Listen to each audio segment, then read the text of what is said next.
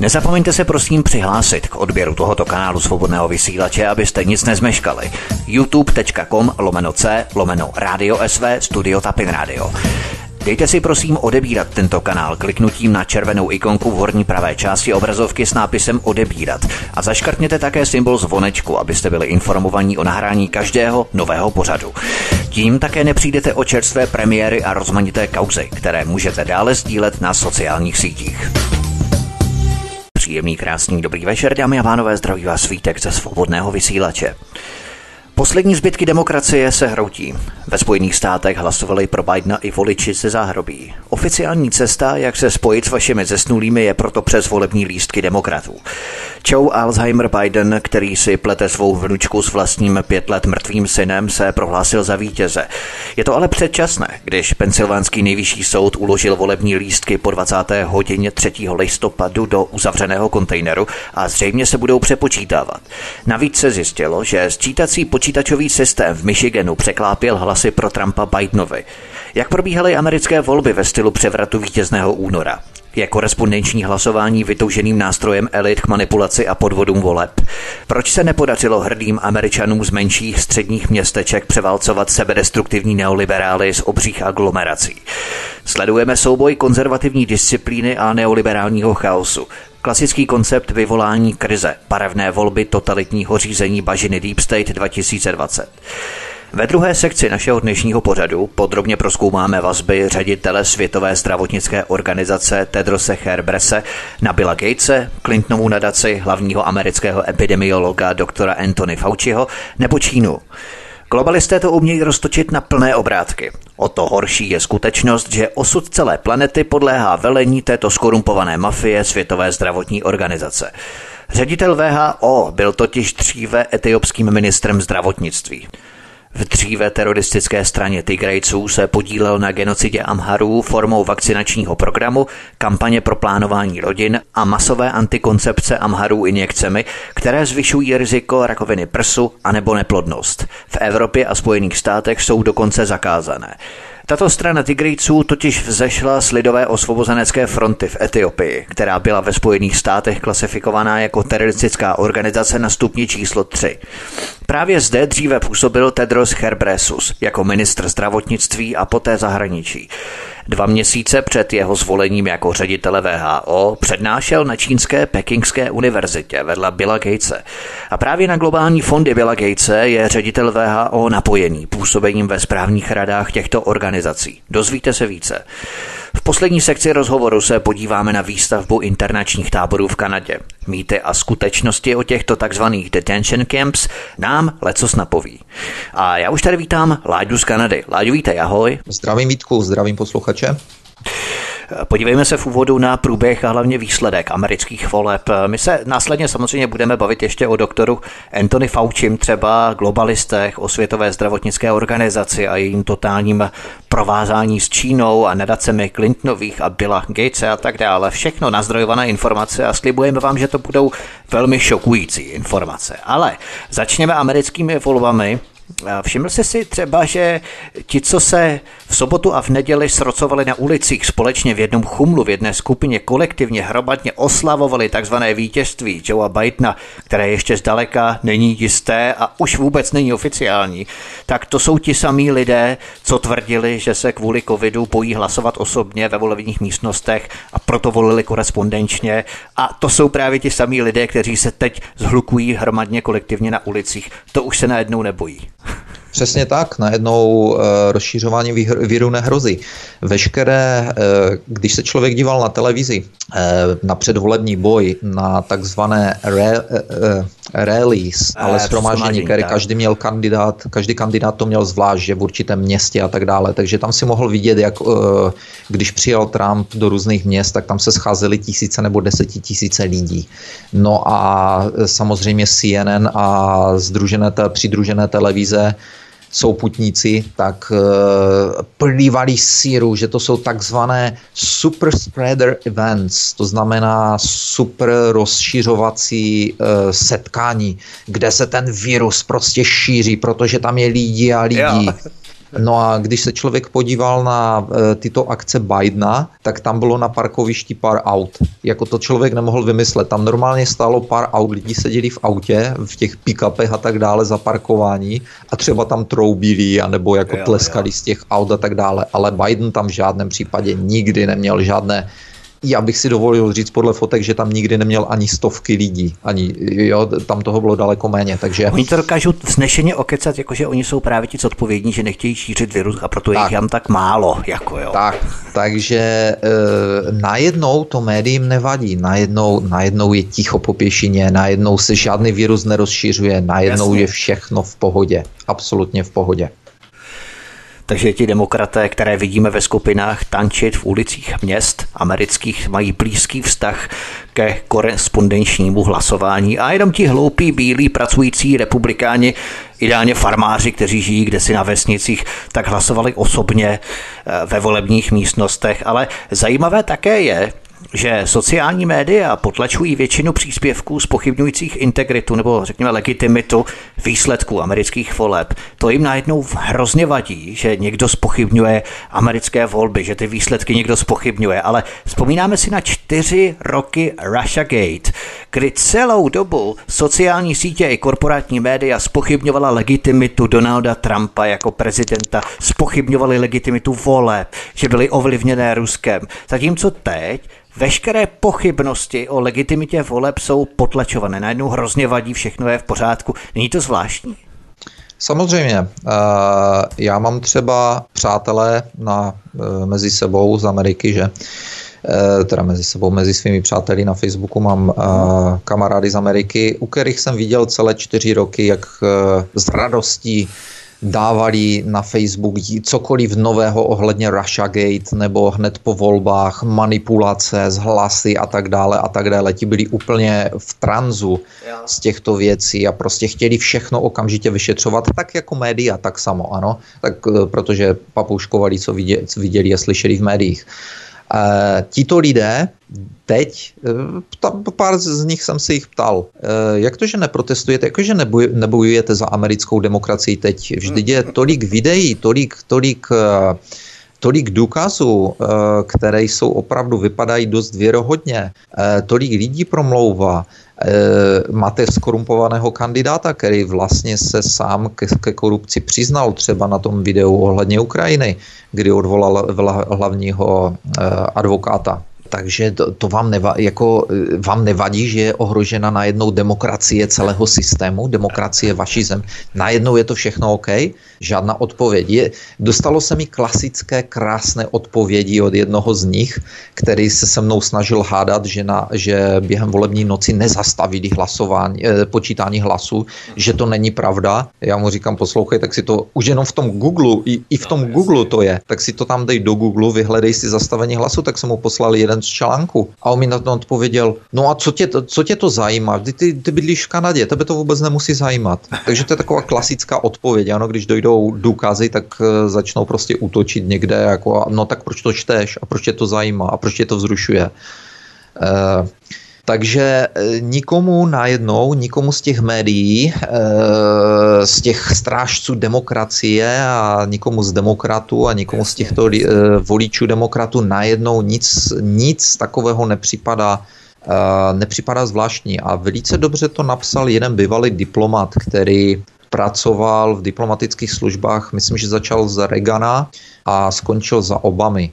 Peter Van Buren se jmenuje. A On napsal něco v tom smyslu, že OK, tak máme teoreticky kandidáty, kteří teoreticky zvítězili s eh, těsnou většinou, procentově s těsnou většinou hlasu. Říká, je tam, když to vememe, že to je všechno legální, tak je tam velice malý rozdíl mezi nimi. A e, říká, teď vidíme velké rozdělení, jaké jsme v Americe neviděli. Ta vítězná strana si teď myslí, že bylo všechno úplně super a že zvítězila demokracie a ta poražená strana, která má pochyby, Eh, na základě eh, různých důkazů, videí a co, cokoliv jiného, tak je přesvědčená, že je demokracie v Americe v ohrožení, nebo že, že, v háji, eh, prostě. že upadla, že je v háji a že došlo k obrovskému podvodu. A on napsal, a přitom se hlasy pořád ještě sčítají. Hmm. Co by se stalo, kdyby se to převrátilo a to těsné, procent, tě, těsné procento se obrátilo a začala vítězit ta druhá strana. Byla by demokracie pro ty první, pro demokraty, byla by demokracie pořád v pořádku? A nebo by najednou byl všechno podvod a najednou by demokracie v jako byla v háji. a on napsal ještě jednu zajímavou věc. On říkal, eh, my v eh, diplomatických službách jsme měli vždycky zapovinnost vysvětlovat Ameriku eh, lidem z té země, v které jsme, do které jsme byli dosazeni. A on říkal víceméně po volbách, po každých amerických volbách byla, nebo u každých amerických voleb byla na ambasádu byli pozváni eh, představitelé vlád těch hostujících zemí. No a společně, společně jsme tam vždycky seděli přes tu volební noc a dělali se z, z legrace, se dělali sásky a potom jsme, potom jsme to rozpíli takzvaně, oslavovali a tak dále. Jo? A on říká, ale naší povinností bylo vždy vysvětlit těmto lidem, uh, těmto vládním činitelům hostujících zemí, Ameriku, vysvětlit Ameriku, vysvětlit přístup, vysvětlit přístup. On říká, uh, jakékoliv vlády. My jsme tam byli pořád, prezidenti a vlády se měnili, takže my jsme měli někdy horší práci vysvětlit Ameriku a její, její uh, činnost, někdy jsme měli tu práci jednodušší. A teď napsal, teď v tento moment jsem velmi, velmi rád, že už jsem pryč, že jsem v důchodu, protože samozřejmě toto by asi těžko vysvětloval, že? To už by Takže tím řekl všechno. Hmm. Eh, tudíž, tudíž nikdo, tady je vidět rozpolcenost společnosti, nikdo uh, z demokratů najednou uh, nevidí vůbec nic špatného. Já jsem v podstatě neustále fascinován tím, co všechno najednou tito lidé, kteří tak tak strašně stráží americkou demokracii a tak se strašně rádi hádají, jak jsou najednou spokojení, najednou je všechno v nejlepším pořádku.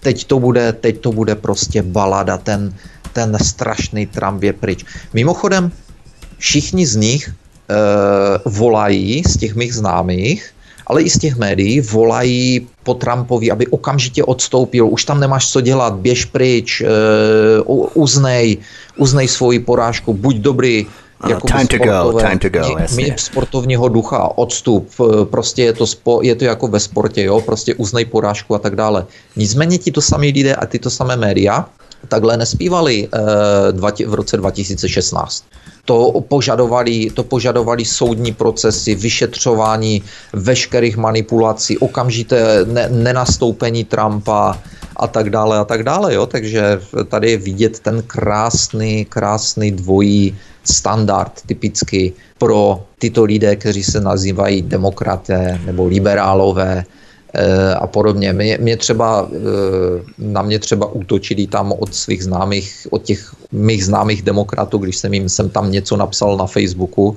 tak se tam najednou vyrojili nějací, já nevím, jejich asi kamarádi lidí, které vůbec neznám.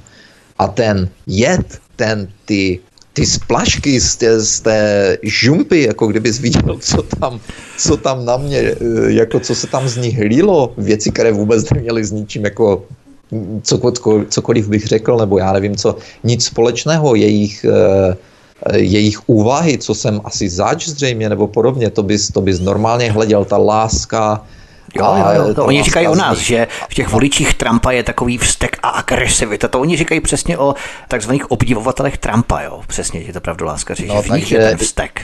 Jo. Ano, ano, takže můj, moje zkušenost je teda absolutně přesně, e, přesně opačná, že jo.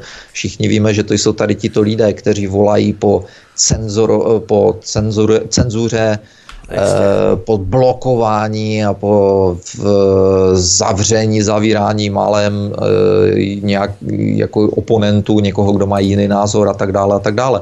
A když jsme u cenzury, já jsem si všiml v posledních dnech, že Twitter, uh, Twitter a face, nevím jestli Facebook, ale u Twitteru jsem si toho všiml, nebo to bylo u Facebooku, uh, Twitter nebo Facebook, jeden z nich už uh, pěkně píše poznámky, kdy, kdykoliv dáš něco o volbách, nebo kde se třeba zmiňuje něco o volbách jenom, tak už tam automaticky vyskakují jejich poznámky, že toto nebylo dokázáno, nebo že a tady jsou výsledky voleb, ale už to mají ve, v hodně cizích jazycích. To znamená, když si v Čechách začne ti to vyskakovat v češtině, ten vzkaz, i když tam sdělíš článek z angličtiny, tak ti to najednou v češtině vyskočí, že americké volby jsou bla, bla, bla, bla, bla něco takového, jo.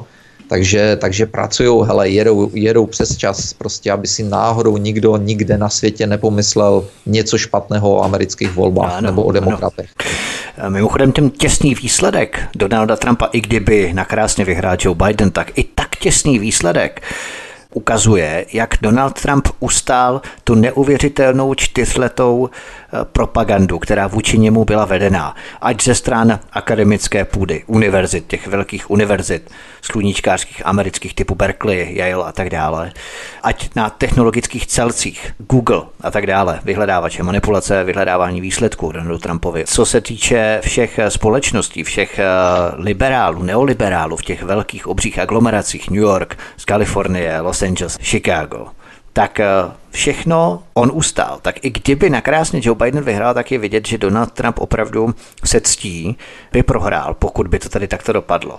Další poznámka moje je ta, že to rozdělení americké společnosti nejde pouze o rivality dvou nezměřitelných táborů demokraté versus republikáni. Ale tady jde opravdu o legitimitu samotného demokratického systému. Tady se hraje o daleko více, než kdyby se jednalo o standardní, řekněme, volební klání, které by probíhalo, které probíhalo pořadu staletí ve Spojených státech. To je druhá poznámka. A třetí poznámka, eh, určitě si všiml, že Miloš Zeman eh, zagratuloval a Hrad zagratuloval Joe Bidenovi k jeho vítězství, u kterého ještě vůbec není jasno, jestli to vítězství je, ale vůbec není oficiální. Dokonce ho pozval do České republiky. Nejenom eh, Miloš Zeman, ale Andrej Babiš. To je taky docela zajímavý obrat, že, Korouhovička, když si vzpomeneme na rok 2016, jak Miloš Zeman podkuřoval neskutečně Donaldu Trumpovi, Ivanka Trumpová, že by byl rád, kdyby k ním mohl do Bílého domu, anebo oni, kdyby ho naštívili v České republice na hradě. Nikdy se ty návštěvy neuskutečnily, maximálně Andreje Babiše. A teď najednou tak neskutečně rychle hrát po dvou dnech, kdy ještě řada zemí otálela a byla zdrženlivá k těm gratulacím pouze ta liberální média měla jasno, kde je vítěz a vůbec to oficiálně ještě ani dokonce i typ sport. to byla taky docela legrace, jak oni řekli, že ty výsledky vůbec ještě oficiálně nebyly vyhlášené, to znamená, že nemohou jak si vyplatit ty sázky výhercům nebo těm, kteří prohráli. Miloš Zeman je pozval sem k nám do České republiky, tak to je docela taky zajímavý obrat, že? Je to docela zarážející, když jsem, eh, když jsem viděl ty reakce politiků, o kterých mluvíš, tak eh, ano, přesně jak jsi řekl, výsledky nejsou v podstatě ještě oficiální. Eh, může se stát mm, podle mě cokoliv. V pondělí se budou, budou dávat k soudu žaloby. Rudolf, Rudy Giuliani říkal, že v pondělí bude, budou dávat nějaké žaloby další, takže stát se v podstatě může cokoliv. A docela mě, docela mě zarazilo, jak rychle politici gratulovali někomu, kdo byl prohlášen vítězem pouze médií. A to je velice zajímavé. Ale pamatuješ si u našeho uh, minulého rozhovoru, kdy jsem vyjádřil jakoby pochybnost nad volbou Donalda Trumpa, kdy nechtěl, nechtěl jsem říct, že pokud Donald Trump vyhraje, tak to bude zázrak, ale řekl jsem, že pokud něco v tom smyslu, že pokud Donald Trump vyhraje, takže v Americe bude Eh, že bych ještě teda řekl, že v Americe je nějaká demokracie, že ještě nějaká demokracie funguje. A mluvil jsem o tom v souvisl, mluvili jsme o tom v souvislosti s těmi, s tou předvolební, nebo s tou volební komisi, předvoleb, komisi pro voleb, předvolební debaty, ano. by se to dalo říct, ano. když jsem, ti, když, jsem tam, když jsem mluvil o tom, kolik tam je republikánů, kolik republikánů je proti Trumpovi, kolik eh, republikánů z těchto různých organizací sedělo vlastně na dalších, v dalších organizacích jako, jako uh, různí ředitele nebo podobně, které jsou přímo spojeny s demokraty, které jsou přímo spojeny s různými Sorosovými a, a dalšími organizacemi. Právě tehdy uh, jsem řekl v tom minulém pořadu, že pokud Trump vyhraje, tak ještě teda máme nějakou demokracii v Americe, ještě tam nějaká teda zůstala. Takže tady je vidět ten tlak ze všech stran na Trumpa a přesně v podstatě to, co, eh, to, co si řekl před chvílí, že i kdyby nakrásně ty eh, hlasy pro Bidena byly všechny legitimní, čemuž nevěřím ani na sekundu, a tak eh, je pořád vidět, že i přes ten veškerý tlak, přes ten přes tu propagandu všech v podstatě médií čtyřletou, přes ty snahy eh, CIA, FBI o manipulace, přes ty všechny jejich lži před, kongre- před eh, senátem a před kongresem, což jsou všechno trestné činy, a přes tady toto, ten veškerý neuvěřitelný tlak, vlastně přes, eh, přes to, že proběhlo ve Spojených státech pokus, čtyřletý pokus o svržení prezidenta, což nevím, jestli v historii Spojených států k něčemu takovému došlo. A, a v podstatě byl to pokus o převrat dnes, dnes je dokázáno, že to, bylo pokus, že to byl pokus o převrat. Že jo. Začaly už e, nějaké, e, dokonce i zatýkání, odsouzení. E, myslím, že ředitel, říkal jsem to minule pravděpodobně, e, z FBI byl nějaký advokát e, vlastně odsouzen Eh, za trestný čin manipulace a zavádění a tak dále ohledně eh, e-mailu eh, z Hillary Clinton, že? takže to je přímo spojené s Russiagate. Takže i přesto Donald Trump dostal tyto výsledky přes ty všechny manipulace, přes ty všechny videa, které jsme, kterých je spoustu, kde, kde je vidět, jak ve volební místnosti razítkují a vyplňují, ti, ti pracovníci razítkují a vyplňují volební lístky, odkladají je dál Eh, do dalších eh, těch košíků, co tam mají připravené. A ať, jsou to, ať se to dá vysvětlit, jak, nebo nedá vysvětlit, protože spoustu těch videí okamžitě demokraté takzvaně vysvětlují, co se tam opravdu dělo a tak dále. OK, nechajme, nechajme to na soudech. Já nejsem advokát, nejsem konstituční advokát. Přes ty všechny věci, které, které jsme slyšeli, přes to všechno Donald Trump vyhrál a, nebo vyhrál, pardon, nevyhrál, přesto všechno dostal, dostal velice uh, vysoký počet hlasů. Takže tady je vidět, že pravděpodobně i přes ten veškerý tlak, pravděpodobně lidé v Americe si myslí něco jiného, že to na ně nefunguje. Teď je otázka, kdybychom se dozvěděli pravdu, kolik opravdu lidí volilo pro Bidena, jak by vypadaly skutečné čísla. Já si pro myslím. Biden, pro Bidena volilo, já jsem si udělal legraci v podstatě, protože jedna moje kamarádka se velice o to zajímá z Ameriky, je vlastně stala se maminkou, takže, je, takže ji zajímá budoucnost, takže velice do, do těchto věcí eh, se dívá teď v poslední době a eh, ona začala vlastně od začátku tam psát do těch eh, hlasech lidí, kteří zemřeli v podstatě, že se začaly objevovat hlasy zemřelých lidí. A takže já jsem se na to díval a říkám člověče, tak teď já už chápu, proč jsme si mysleli, proč u toho Bidena bylo jenom pár lidí na těch jeho na těch jeho projevech, proč tam bylo jenom za pár, pár zaparkovaných aut. Ono tam bylo ve skutečnosti nabito, jenom že my jsme je neviděli, že jo? Ještě bych se tady chtěl pozastavit u toho, že když svítězil nepřítel Deep Stateu, to znamená Donald Trump, legitimita voleb se spochybňovala celé čtyři roky. Zatímco když svítězil favorit Deep Stateu, miláček Deep Stateu Joe Biden, tak zpřízněná média najednou ty výsledky voleb nespochybňují vůbec. Tady opravdu krásně vidíme v celé své nahotě, na čí objednávku ta média pracují, že jsou řízená z několika center, se kterých se tlačí ta jednotná univerzální agenda, koho budeme kolektivně milovat, koho budeme kolektivně nenávidět.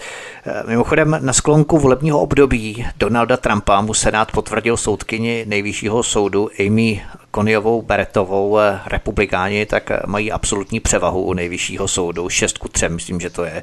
Dříve to byl nejvyšší soudce Kevin On, kterého Trump jmenoval, ale teď šéf nejvyššího soudu v pátek doporučil Trumpovi, aby to zabalil, přitom to byl Bushovec jmenovaný v roce 2005. Co myslíš, že uspíšilo Bidenovo prohlášení sebe sama za vítěze amerických voleb.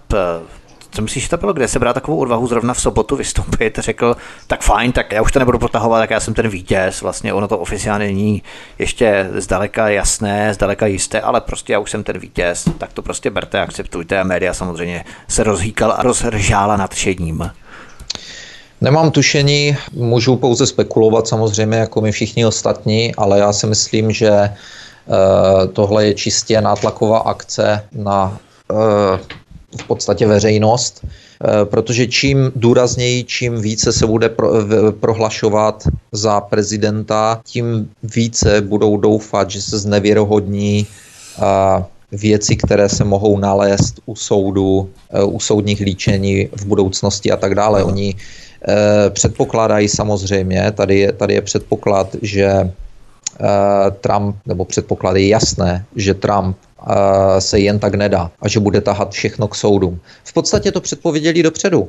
V létě už demokraté, různá Nancy Pelosi a všichni ostatní začali z ničeho nic prohlašovat, že Trump se nevzdá úřadu, že Trump neodejde, že ho budou, že ho, když ne, nebude chtít odejít, že ho vytáhnou armádou. To začalo v jednom momentě během léta a mě to dost zarazilo, já jsem se na to díval a říkal jsem si, uh, co se to děje, proč najednou začali říkat takové věci. Řekl Trump. To byla taková cvičná salva trošku malinko předtím, než oni se připravovali na to, uh, že oni samozřejmě velmi dobře věděli, co nastane. A v tak. podstatě oni i česká média jsou s tím úplně hotová. Já jsem dnes právě slyšel, že říkali právě na Českém rozhlase Plus v ranním zpravodajství, koho si budoucí prezident Joe Biden vybere jako šéfa týmu pro COVID-19, nebo komise, tak. ano, komise pro COVID-19. No. Jo.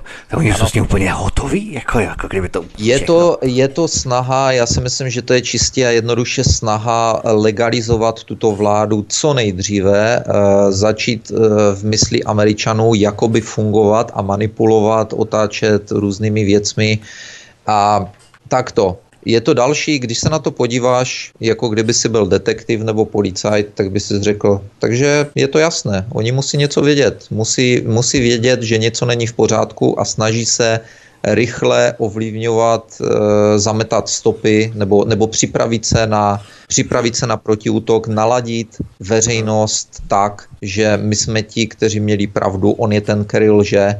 Tohle bylo krásně vidět do těch debat, přesně jak jsem mluvil o těch debat. Biden u té první debaty, ten lhal a lhal a lhal a lhal. Co řekl ten, kdo se zajímá o e, různé, kdo, kdo věděl, co se dělo za Obamovy administrativ, když byl viceprezident a kdo zná kdo se zajímá o americkou politiku, tak věděl, že Biden si prostě lže do kapsy. Uh, už, jenom, už jenom a po, později to Trump ukazoval vlastně, taky se snažil promítat na těch svých setkáních s veřejností, tak tam, myslím, že poslední tři eh, poslední dva týdny tam promítal různé ty záznamy těch Bidenových lží, kdy on řekne jedno, jednou tohle, po druhé tohle. A takže e, mi se zdá, že oni se, a on u té debaty vlastně, u té první debaty Biden bojoval způsobem, že se na všechny argumenty Trumpa jenom usmíval, posmíval se mu a furt opakoval lže, zase lže, všichni to víme, že lže, pořád lže. A to byla vlastně mantra demokratické strany před debatami, před e, prezidentskými debatami, kdy eh, demokraté jako Nancy Pelosi eh, neustále v médiích vystupovali s tím, že by se ty debaty vůbec neměly konat, protože to je úplně zbytečné, protože kdo by debatoval s lhářem. Jo, takže tady, tady vidíš, tady už vidíš to připravování, to hnětení těch mozků, těch Američanů Jasně. už dopředu, aby věděli, co si mají správně myslet, aby, eh, aby už... A tady je něco, co No co mě manželka jako upozorňovala, Eh, ze začátku, protože manželka je eh, američanka, mimo jiné taky. A eh, ona byla už dlouhou dobu, říkala, co ten, co ten Trump dělá, jako co tam má za poradce, teď oni ne, nejdou do žádného chytrého protiútoku, oni si nechávají vyloženě pořád nadělávat na hlavu a Trump akorát pronáší někdy, někdy trochu zcestné poznámky a tak dále. Ona byla dost, nejenom ona, ale spoustu lidí z mých známých bylo dost frustrovaných tady z tohoto. A jsou třeba frustrováni co vím, tak teď vyzývá spoustu lidí Trumpa, aby začal odtajňovat eh, co nejvíce informací a tak dále v případě, že tedy nebude prezidentem, ať udělá pořádný vítr, protože v, je strach, že když Biden vyhraje, tak vlastně nastoupí jakoby, jestli tomu chceš říct fašismus nebo nějaká další totalita, bude, bude se pokračovat prostě ve starých kolejích, jo, ale tím, jo. že nastartovali tady tuhle covidovou šílenost eh, a zase začínají startovat různé další věci, tak je, tak je velká obava mezi Američany, eh, že tohle to může dopadnout velice šeredně. A známa z Floridy mi napsala před pár dny, když se, když se sčítali hlasy, že je totálně zhrozena tím, že by polovina e, Američanů mohla volit pro Bidena. E, to bylo hned druhý den, nebo ještě první noc. Myslím, že možná během noci mi to napsala, když se sčítali hlasy, že je totálně zděšená takovým množstvím hlasů pro Bidena, že neměla absolutně nejmenšího tušení, že by měla být Amerika takto rozdělena. A je to známá, která vlastně pochází z Floridy, bydlela, bydleli v Texasu dlouhé roky, od tamtud je znám vlastně. Takže mají spoustu přátel v Texasu, mají spoustu přátel a rodiny v, na Floridě taktéž, takže e, ona mi říkala, že absolutně všichni její rodina, známí, známí známých, všichni byli přesvědčeni, že Trump vyhraje s absolutně lavinovým, hmm. že převálcuje Trumpa, že prostě není nikdo, kdo by věřil slovo médiím, kdo by věřil demokratům a tak dále. Takže tady, tady z toho plynulo to její zděšení, že, že prostě vůbec nechápe, co se děje. Že? A On se totiž rozjíždí skandál, kdy sčítací počítačový program v Michiganu překlápěl hlasy pro Trumpa a Joe Bidenovi. Začíná to vyšetřovat dokonce FBI, takže se schyluje pravděpodobně k největšímu skandálu podvodu v amerických dějinách ohledně systému voleb jako takových. Donaldu Trumpovi se podařilo získat jakous takou převahu v těch nerozhodnutých státech jako Michigan, Ohio, Wisconsin. Tady Trump zvítězil v roce 2016, i když s minimální převahou Myslíš, že Trump si z obav před mstou Deep Stateu nedovolil odjistit tu nálož, o které se hovoří v podobě těch vodoznaků na volebních lístcích, protože o tom hovořil právě Steve Pěčenik, náměstek eh, Henry Kissingera, což byl bývalý ministr zahraničních věcí a on je v podstatě i zpravodajec FBI, že Steve Pěčenik, tak on o tom právě hovořil, eh, o těch vodoznacích, my jsme to video postovali i na naše stránky, na svobodný vysílač na Facebook, takže on o tom hovořil, proč oni tu kartu vůbec si nevytahují. Dobrá otázka. Eh, já bych začal s Stevem Pěčeníkem. Steve Pěčeník, eh, já jsem to kdysi zmiňoval v našich minulých relacích. Steve no, Pěčeník, Steve Pěčeník je v podstatě což nevím, jestli se vůbec na Wikipedii, myslím, že se to o něm ani nepíše na Wikipedii, ale Wikipedie je uh, příběh sam o sobě. Uh, tu bych nikomu, ne, nikomu bych nedoporučoval se řídit čímkoliv na Wikipedii, ale to až někdy jindy. Steve Pěčeník je v podstatě zakladatelem nebo otcem psychologických operací CIA já jsem v průběhu let, když jsem se zajímal ze svého zájmu a pročítal jsem některé věci, tak jsem třeba například narazil eh, v knize jednoho italského novináře nebo investigativce na, eh, na to, že psal o únosu a vraždě že jo, premiéra Alda Mora, o tom jsme se taky kdysi bavili. Uh-huh. A mimo jiné tam napsal, že eh, Ministr vnitra italský byl pověřen samozřejmě nalezením Aldamora hned po jeho únosu a že manželka Aldamora vyjádřila pochybnosti o práci onoho ministra vnitra, protože onen ministr vnitra byl jejich velice dobrý známý, eh, velice dobrý kamarád a ta prý pojala podezření, nebo možná, že měla nějaké důkazy a už snad při spolu ani potom nikdy nepromluvili a nicméně on, e, bylo tam napsáno v té knize, že onen ministr vnitra se řídil při hledání Aldamora americkými pokyny. V podstatě eh, pokyny americké ambasady nebo nějakých, nějakých, eh, nějakého týmu.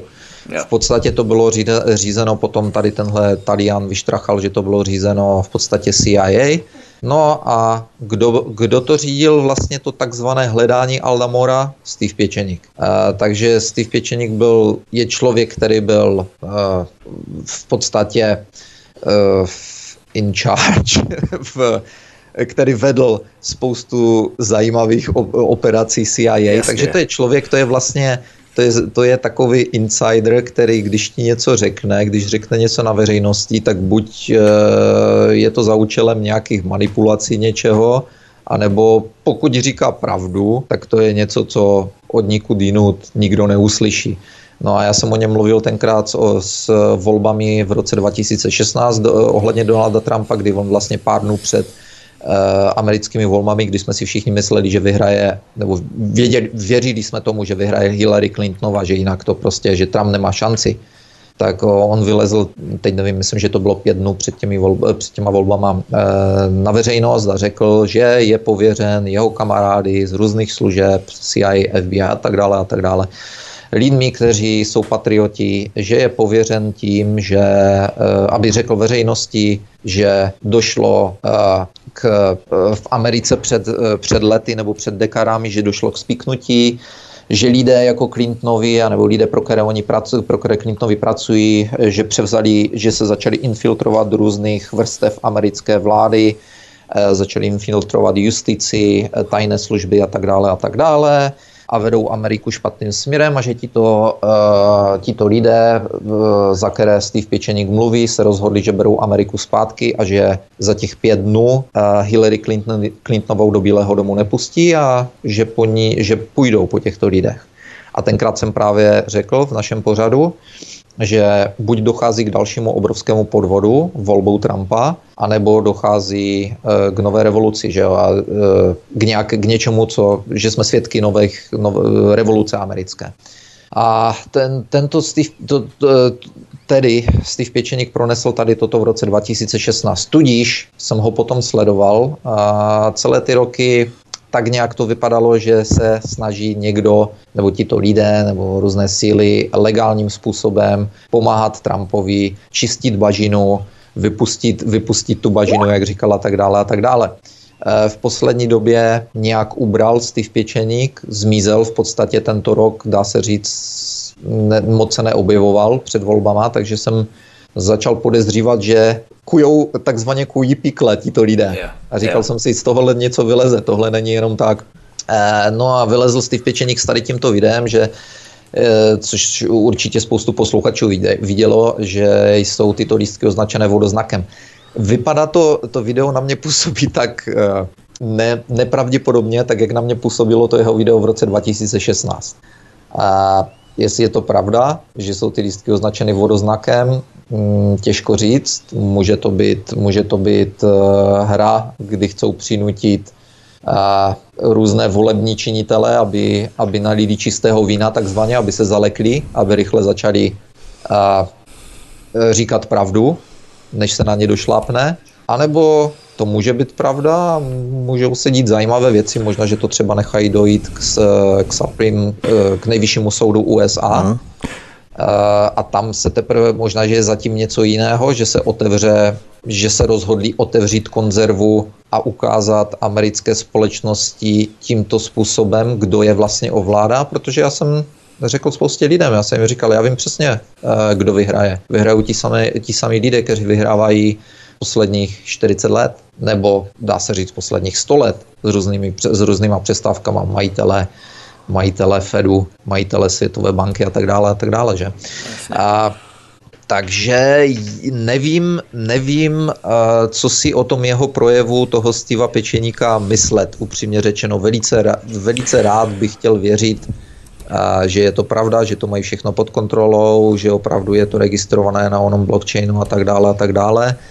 Eh, Steve Pěčeník řekl, že probíhají už nyní eh, akce jako, jako zatýkání a obvinování a tak dále. Samozřejmě o tomto se nic nedočteme na mainstreamu, i kdyby to byla pravda. A, takže upřímně řečeno, upřímně řečeno, nevím, co si o tom myslet a žádné jiné informace nemám.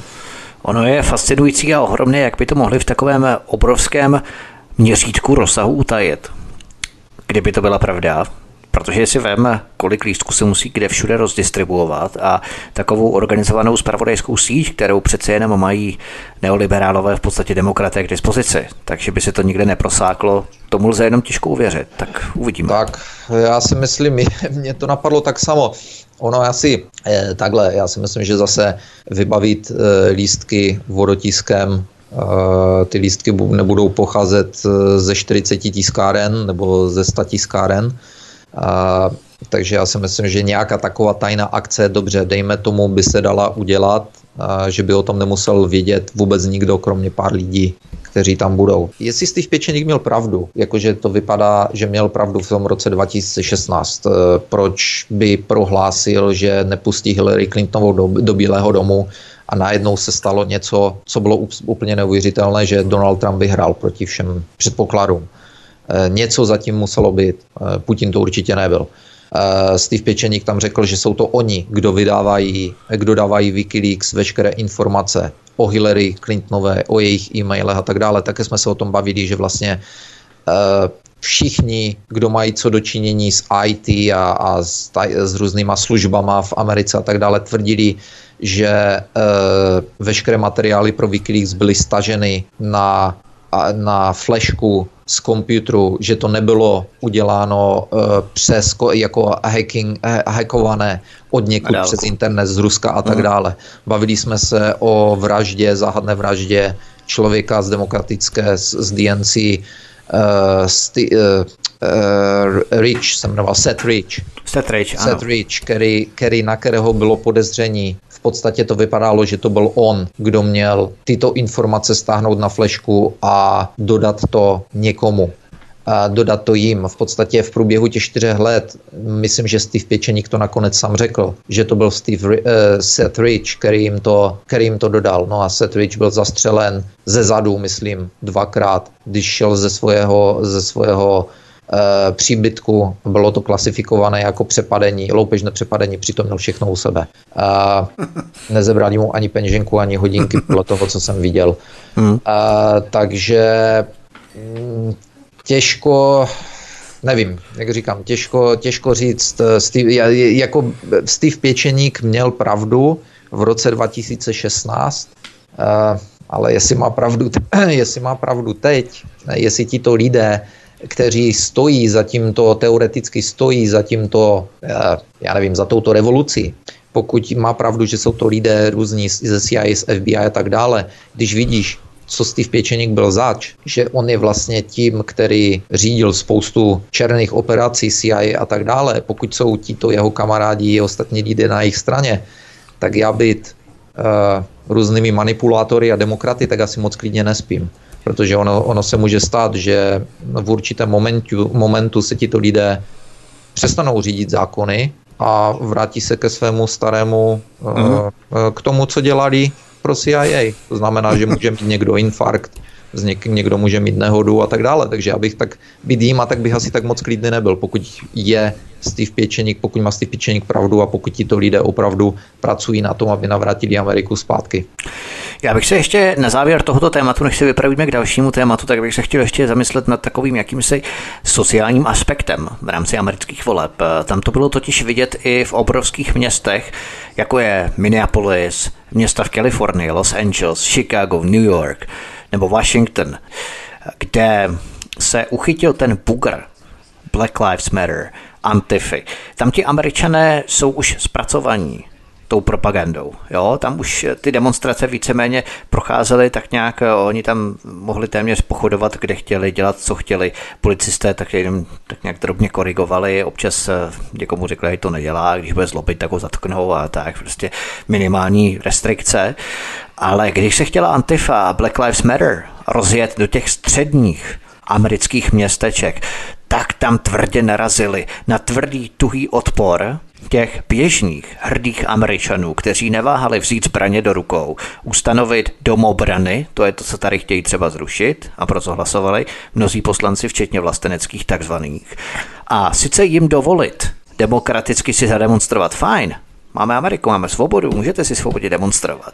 Ale jediné rozbité okno v nějakém obchodě nebo převrácené auto a začneme na vás střílet ze střech jako na škodnou, tak tam něco vykřikovali, takový ti šamponci, takový ta sojová mládež, těch Black Lives Matter a Antify, seděli tam jako krotcí beránci ukropečkové na tom chodníku, protože měli stažený zadek, protože ti běžní američané, hrdí američani si to od nich nenechali líbit v těch městečkách, těch menších provinčních městečkách. Jo? A právě tohle jsou ti běžní hrdí američané z těch menších městeček, kam ještě ta sebedestruktivní vlna neoliberalismu nedošla, nedorazila. Tam panuje řád, pořádek. To jsou ještě ti nespracovaní američané neoliberální propagandou.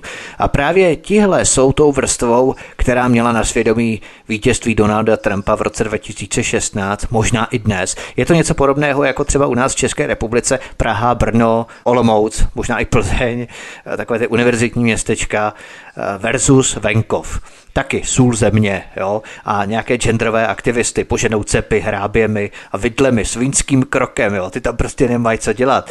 Bohužel za ty čtyři roky nevíme, jestli Trump skutečně zvítězil, protože to přerušování sčítání hlasů v mnoha státech je skutečně výmluvné, ale takto bychom to asi mohli charakterizovat. V podstatě ty skupiny tradicionalistů, těch konzervativistů versus neoliberálů, destruktivních většinou tedy z těch eh, velkých obřích aglomerací.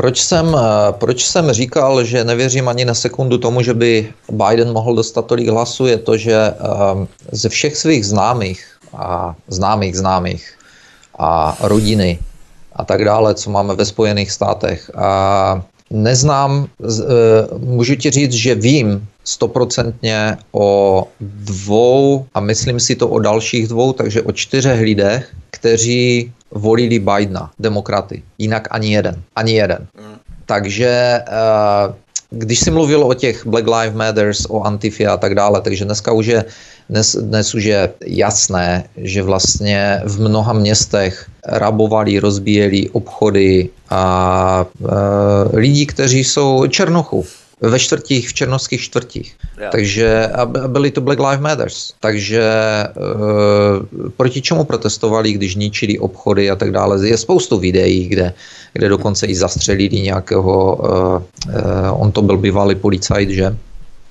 který šel, který hlídal obchod, myslím, známých, nebo co to bylo.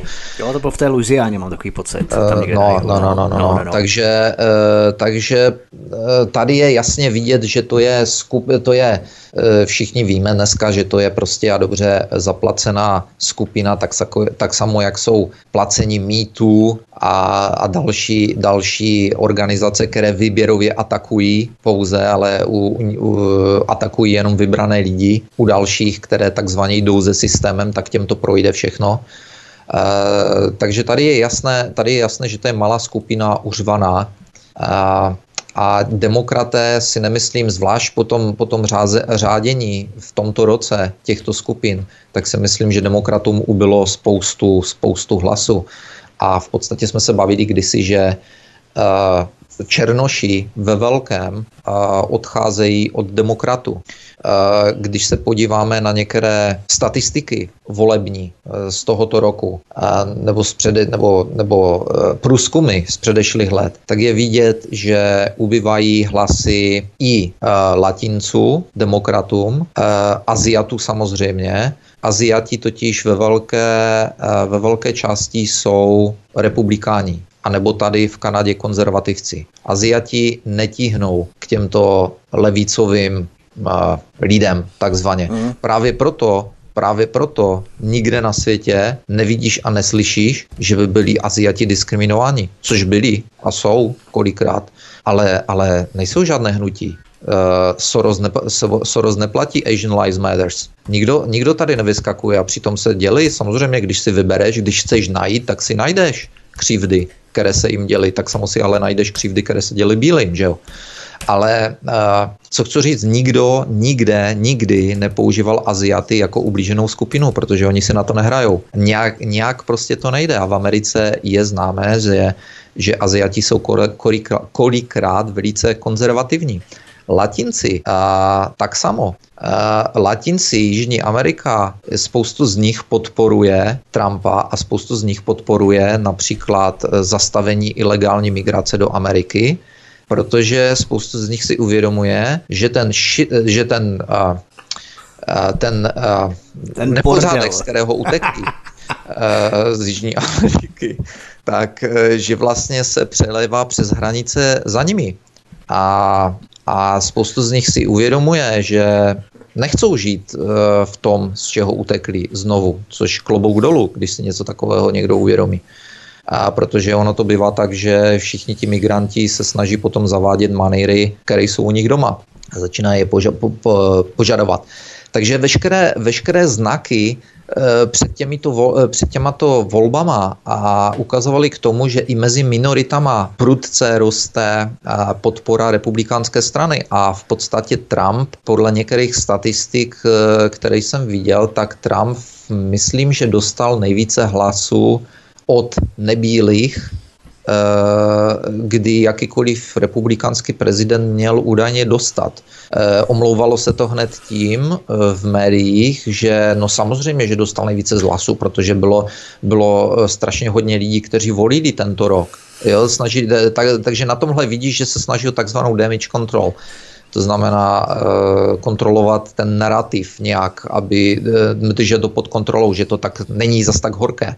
Ale e, o Trumpovi se ví, že on žádný nikdy rasista nebyl. On není, on e, i z, ne, nejenom myšleno teď, když je prezidentem, ale i z dřívějších dob, když byl biznismen, tak e, e, vůbec nikdy žádné takové nějaké náznaky nebyly a naopak, Jasně. protože je z New Yorku, v New Yorku je v New York je promíchaná, promíchaný, tam jsou všechny možné rasy a národnosti a Trump prostě byl, podnikal s těmito lidmi, byl mezi nimi, chodil s nimi do školy a nikdy jsem v životě předtím neslyšel, že by Trump byl nějaký rasista a, a co vím, co jsou jeho kamarádi a business partner, partneři a tak dále, tak e, nic takového nebylo. To veškeré uvinění z rasismu vyskakují až teďka tady, když hmm. slyším, jak kam, Kanaděni, teď zrovna se mi to stalo zase, jak, jak strašně oni prožívají samozřejmě ty americké volby, protože jsme 51. prvním státem Spojených států asi. Jasně. E, takže e, debatovali o tom, jak, jak zase rozdě, už opět debatovali o tom, no ale ty děti, ty děti na těch hranicích, jak rozděluje, jak je tam, jak je tam dává do těch klecích a to jak bych v pět ráno. Když jsem s někým, když, jsem, když mi na to tady, tady toto někdo řekl, já jim říkám, OK, a kdo tady toto začal? Kdo začal budovat ty klece na to rozdělování dětí? No Trump, ne, Obama. Řvali jste předtím? To je úplně přesně, ty jsi mi nahrál parádně na smeč, protože všechny tyto pokroucené destruktivní ideologie, neoliberalismus a tak dále, všechno pochází ze západu. Vůbec ani v azijských komunitách, ani v latinoamerických komunitách, ani v afrických komunitách. Nic takového není. Oni na tom samozřejmě benefitují, no profitují, že jo, ty africké komunity, když sem přijdou uprchlíci a tak dále. Ale to je zase, že my jim to dovolíme. Ale v podstatě nikde, ani v Ázii, ani v Latinské Americe, ani prostě mimo ten euroamerický svět, nikde takto destruktivní ideologie nevznikaly. Marxismus vznikl na západě a z Německa ho Lenin přivezl před více než stolety do Ruska. Komunismus, kdy nejlivnějšími teoretiky komunismu se dávno před bolševikem a Leninem stali v Německu. Karl Marx a Friedrich Engels, kteří také stáli u zrodu prvních komunistických organizací. První revoluci ovlivněnou komunistickými myšlenkami byla roku 1871 povstání pařížských komunardů. Fašismus nevznikl na východě, ale v Itálii, tedy na jihu Evropy. Nacismus nevznikl na východě v Rusku nebo v Číně, ale v Německu, to znamená na západě. Potupnou mnikovskou dohodu proti České, Československu v Berlíně nepodepsal s Hitlerem ruský Stalin, ale britský premiér Neville Chamberlain, francouzský premiér Galadie a italský fašista Benito Mussolini. První atomovou bombu nevyrobili na východě v Číně nebo v SSSR, ale na západě ve Spojených státech. První plynové útoky na frontě, chlor, fosgel a jiné, neprovedli Rusové, ale Němci. První takzvané nervové plyny, sarin, soman, tabun a tak dále, nevyrobili Rusové, ale Němci, zase opět Němci na západě roku 39 až 42 tedy na západě. Neomarxismus se po Evropě nešířil z východní Moskvy, ale z německého Frankfurtu, frankfurtská škola tedy opět ze západu. Teorie tzv. gender socializaci k nám pronikají círka od 70. let minulého století ze západu, se vzestupem feminismu, nikoli z Ruska nebo z Číny. Multikulturalismus nevymysleli v Moskvě, ale je nám oficiálně proklamovaný Evropskou unii z Bruselu. Migrační vlna Afričanů muslimů nám nehrozí z Moskvy opět, neproudí k nám z Moskvy pokutami a já nevím, tresty za oprávněné nepřijímání migrantů nám nevyhrožují Rusové z Moskvy, ale Evropská unie z Bruselu. To je tedy to západní dobro, jenom za posledních círka 100 let. Všechno vzniká v západě. Žádné azijské kultury, žádné azijské komunity nebo latinoamerické komunity. Jo? Všechno tohle destruktivní zlo, z které vzniká, tak prostě všechno přichází ze západu. Já bych chtěl k tomu ještě dodat takovou perličku. Včera jsem Já jsem tady trošku jako rozjel, se omlouvám. Ano, ano. Včera jsem byl na návště- jsme byli na návštěvě u známých a já jsem si uvědomil jednu věc, trend, který tady vidím a slyším a v poslední době mezi emigranty z východních jakoby zemí, ale i ze západních, jakožto z Německa. A v, který vidím, který slyší, proslychávám i v Americe delší dobu. A bylo to třeba i mezi latinskou komunitou, kdy kdy před nástupem Trumpa vlastně e, se latinci, spoustu latinců stěhovalo pryč. A tento trend je takový, že teď zrovna v posledních dnech, co jsem slyšel, když jsem včera, když jsme se o tom tak bavili, tak spoustu lidí začíná eh, aktivovat plán B, to znamená, začínají se připravovat na to, že možná budou muset velice rychle zbalit švestky a utíkat pryč odtud, protože je obava z nastupující nějaké totality fašismu nebo něco podobného v souvislosti i s covidem, kdy, se, kdy najednou se začíná za poslední dva dny t, přitvrzovat, čísla začínají letět nahoru najednou opět. Jasně. I když teda eh, hned ti řeknou, že no, nikdo sice neumírá, ale, ale, a, a, ale máme špitály, eh, mohly by být eh, přehlceny. A prostě ta samá písnička, jak říkám, jak Google bych v pět ráno. Navíc ještě v Ostravě otevřeli mrazáky na ulicích.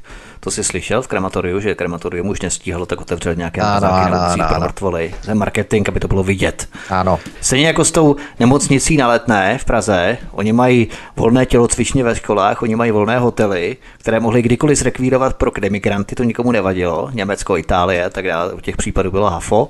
Teď najednou to nemůžou už zrekvírovat, teď najednou nemají kapacity, tam musí stavit polní nemocnici v letné Praze, tak. jo, i když mají volné hotely. Ten trend tady a zvlášť v posledních dnech velmi, velmi uh, jsem zjistil, že sílí, že se lidé připravují mm, k útěku tady z tohohle systému, z tohohle komu, z tohohle eh, z toho, co moj, strach z toho, co přijde. A já musím říct, že osobně, že my řešíme a v posledních dnech taky tuto možnost, protože to, co se doslychávám od politiků tady, mm, to mi nepřipadá, nepřipadá moc uh, nadějně. Takže tady Kdybyste se odstěhovali do Česka, to byste si moc nepomohli, ale jo? Ne, ne, eh, Čechy to nebudou. Jo. Eh, například lidé, u kterých jsme byli včera, tak jsou z Běloruska, a takže tam, tam, tam jako je jasná tendence ale už delší dobu, eh, že se budou mhm. stěhovat zpátky.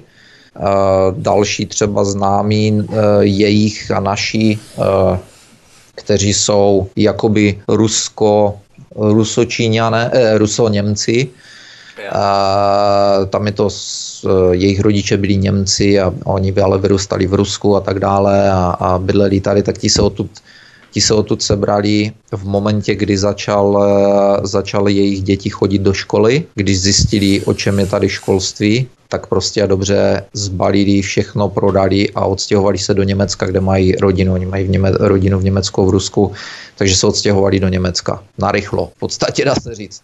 Ale tohle to já vidím a slyším u spousty, spousty jiných lidí a jak říkám, v Americe, v Americe to bylo i ohledně, i v latinské komunitě. Eh, tady vidím, co se týká latinské komunity, v roce 2016 samozřejmě byli všichni proti Trumpovi, protože ten je proti Mexikánům, my tady máme spoustu známých Mexikánů, že jo, a, eh, ale v posledních, za poslední rok asi zhruba, spoustu z nich se otočilo a, plně, a podporovali Trumpa. A známá třeba, eh, známá z rodiny v Dallasu, tak my, eh, tak jsme se bavili teďka před pár dny a ona říkala, že u nich v práci ona dělá něco jakoby ve firmách human resource, to znamená něco jakoby osobní oddělení, má na starosti najímání, propouštění lidí a tak dále. Hmm, tak dále. Lidské zdroje se tomu říká lidské moderně. Zdroje. Okay. To už nejsou pracovníci živí, to jsou lidské zdroje. Jo, jo, jo. Takže uh, ona dělala, nevím v kolika korporací, v kolika korporacích prošli a říkala, řekla jednu zajímavou věc. Uh, než nastoupil Trump, tak v posledních letech za Obamy jsme prostě uh, firm, jsme prostě propouštěli, propouštěli, propouštěli a propouštěli. Říkala po 2016, po nástupu Trumpa, se, za, se vlna propouštění začala zastavovat a za poslední, já nevím, jestli dva roky, uh, prostě přijímali, přijímali, Přijímali, přijímali. A teď e, říkala, se neví. Teď říkala, že panuje obava mezi korporacemi, že, e, že prostě zas, že se to asi zase obrátí na časy Obamy.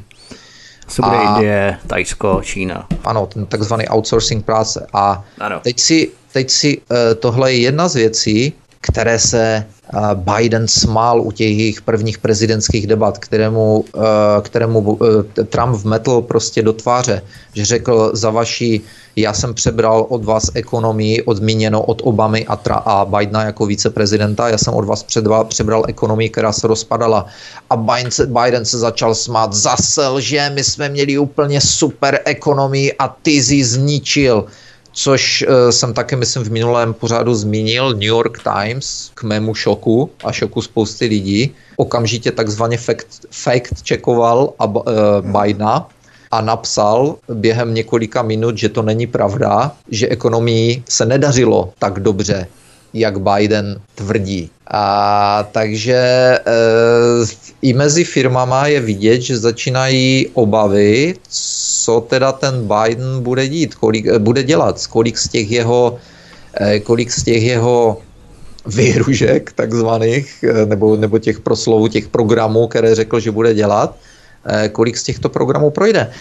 Šok pro nás všechny byl, eh, kolik eh, hlasů dostal Biden například v Houstonu, protože Houston je čistě založený na ropném biznisu. Eh, funguje na ropném biznisu. A, a Biden měl teoreticky dostat strašné množství hlasů z Houstonu, což nám nějak neleze do hlavy, protože Biden tvrdí, tvrdil u těch debat, že zavře takzvaný fracking, to znamená uh, těžení ropy pomocí rozpraskávání skal a, a nastříkávání těch Jasně. chemikálí tam a tak dále.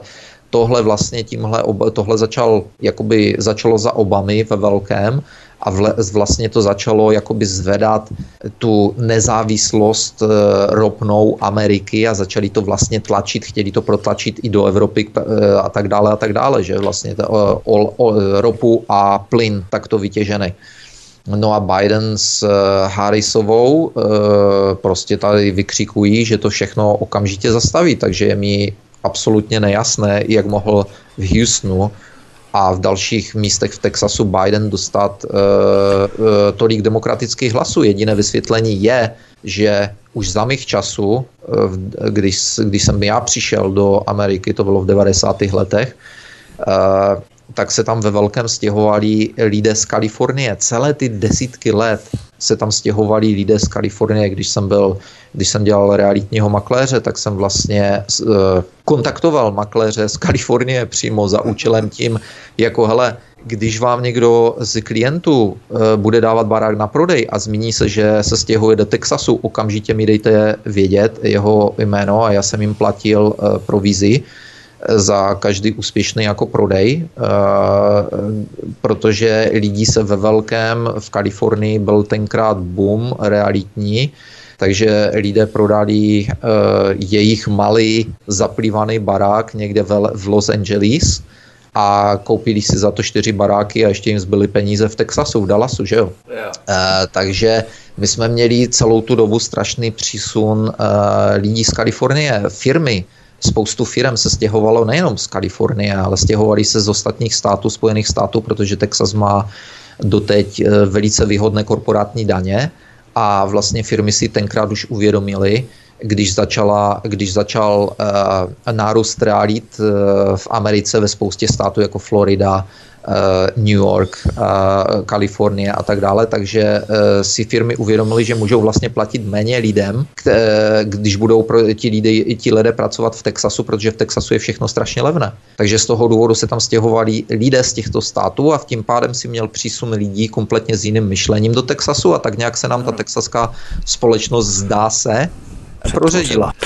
Abychom se dostali ještě k dalšímu tématu, protože přece jenom ten čas nám utíká, máme vyměřený čas nejenom na této planetě, na této zemi, ale dokonce i pro tento pořad. Myslíš si, že oni vědí, že Joea Alzheimera Bidena nemohou dopovat celé čtyři roky před každým projevem, neudrží ho při životě. Prostě chudák by měl někde odpočívat v klidu a ne ho spát do takovéto extrémně náročné pozice, kdy on na každém druhém projevu něco podělá, něco kecne. A oni mají velkou práci zamaskovat ta různá fiaska a trapná přeřeknutí úplně, které jsou naprosto mimo, které nejsou jako když se přeřekneš nějaké slovo, jo, ale jsou prostě přeřeknutí úplně přes celé plátno, které z toho vznikne, když ukáže na vnučku a zahlásí, tohle je můj syn, když navíc ten jeho syn je už pět let mrtvý a tak dále, tak oni vědí, že ta jeho pozice je neudržitelná, že ho nebudou resuscitovat celé čtyři roky, ale v jedné chvíli ho odvolají. Nevím, třeba ze zdravotních důvodů, podle článku 25. A to místo jeho už je připravené pro ultralevicovou černošku Kamalu Harrisovou, kterou si zmínil, která na jeho místo nastoupí. Že to je ve skutečnosti ten plán, který oni mají.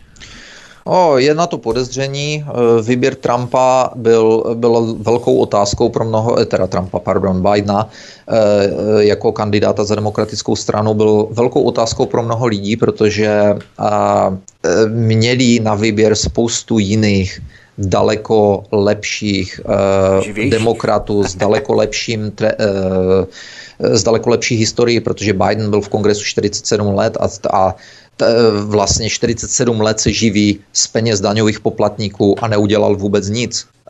Správně mu to Trump vytknul. Tak co chceš teď napravit? Proč si nenapravil něco za těch 47 let? Co jsi tam dělal? Ty jsi spal? Takže, takže mají, demokraté měli spoustu jiných, daleko lepších, lepších kandidátů. Nicméně já si myslím osobně, Eh, jak to v politice chodí. Eh, ty potřebuješ někoho na někoho, eh, co, někoho na koho co, něco máš a někdo se správně ohebnou páteří. A Biden jako je skorumpovaný, skorumpovaný křivák, navíc mají na něho takzvaně ho drží za, za pohlavní orgán díky jeho synovi, uh, takže jestli je, jestli je v plánu ho sejmout, já jsem si myslel osobně, že ano, ale také jsem si osobně myslel, že jako viceprezidentka bude, bude Obamová anebo Clintonová. Uh, Harris, nevím, ale ta zase musí mít asi jiné kvality zřejmě. Ta se, prola, ta se pro, osvědčila systému v Kalifornii, eh, když eh, manipulovala různými soudními procesy nebo důkazy a tak dále, což se teda disputuje, že to není, že to není pravda, různě se to omlouvá, já jsem se tam na to díval, na různé vysvětlování a tak dále.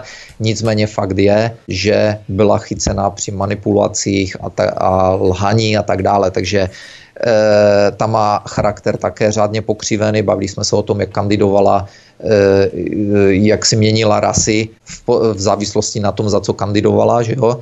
Takže eh, nevím, jestli dojde k vyměně. Všichni předpokládají, že k vyměně dojde. Trump také řekl, že Pelosi, Nancy Pelosiová Eh, se snažila o ten 25. dodatek eh, ho aktivovat kvůli tomu, aby mohla vyhodit Bidena, že to, vyhodit Bidena hned po volbách, že to není kvůli tomu, aby vyhodili Trumpa, že není mentálně nebo zdravotně schopný, ale Trump, Trump řekl hned, že, to je, že už se připravují na Joeyho aby ho vytáhli pryč. A možné to je, co je, co je připraveno, nikdo neví, ale, ale je to možné, že se ho budou snažit vyhodit, protože eh, upřímně řečeno, mezi náma tu, tu vnučku si spletl taky. Ona ta vnučka stála vedle. To nebyla jeho vnučka, eh, o které mluvil. Jo, když, si, když řekl, tohle je můj syn a držel za ramena tu holku, tak no, ta, no. ta vnučka, o které teda mlu, měl mluvit, ona stála ještě, ještě vedle tady té holky. Takže mu dal totální korunu, ale nikdo si toho nevšiml, že asi ale člověka, který očividně trpí eh,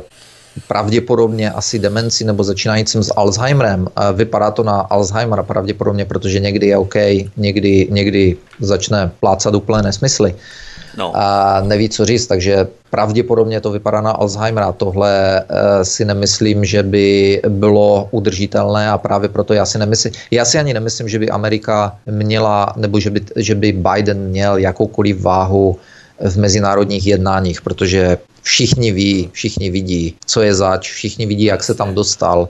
A Biden, OK, dokázal vyhrožovat některým lidem, protože měl za sebou váhu, má za sebou váhu amerického dolaru, má za sebou váhu americké armády, pořád ještě je to rozhodující fakt v mezinárodních jednáních ale mám takové tušení, že asi by eh, spoustu zemí nebralo takovou administrativu vážně, takže já si myslím, že nastoupí Kamala Harris a kdo se stane viceprezidentem, v tom případě těžko říct. No to už radši ani nechceme vidět. Každopádně náš hrát nebo náš premiér je vážně perou.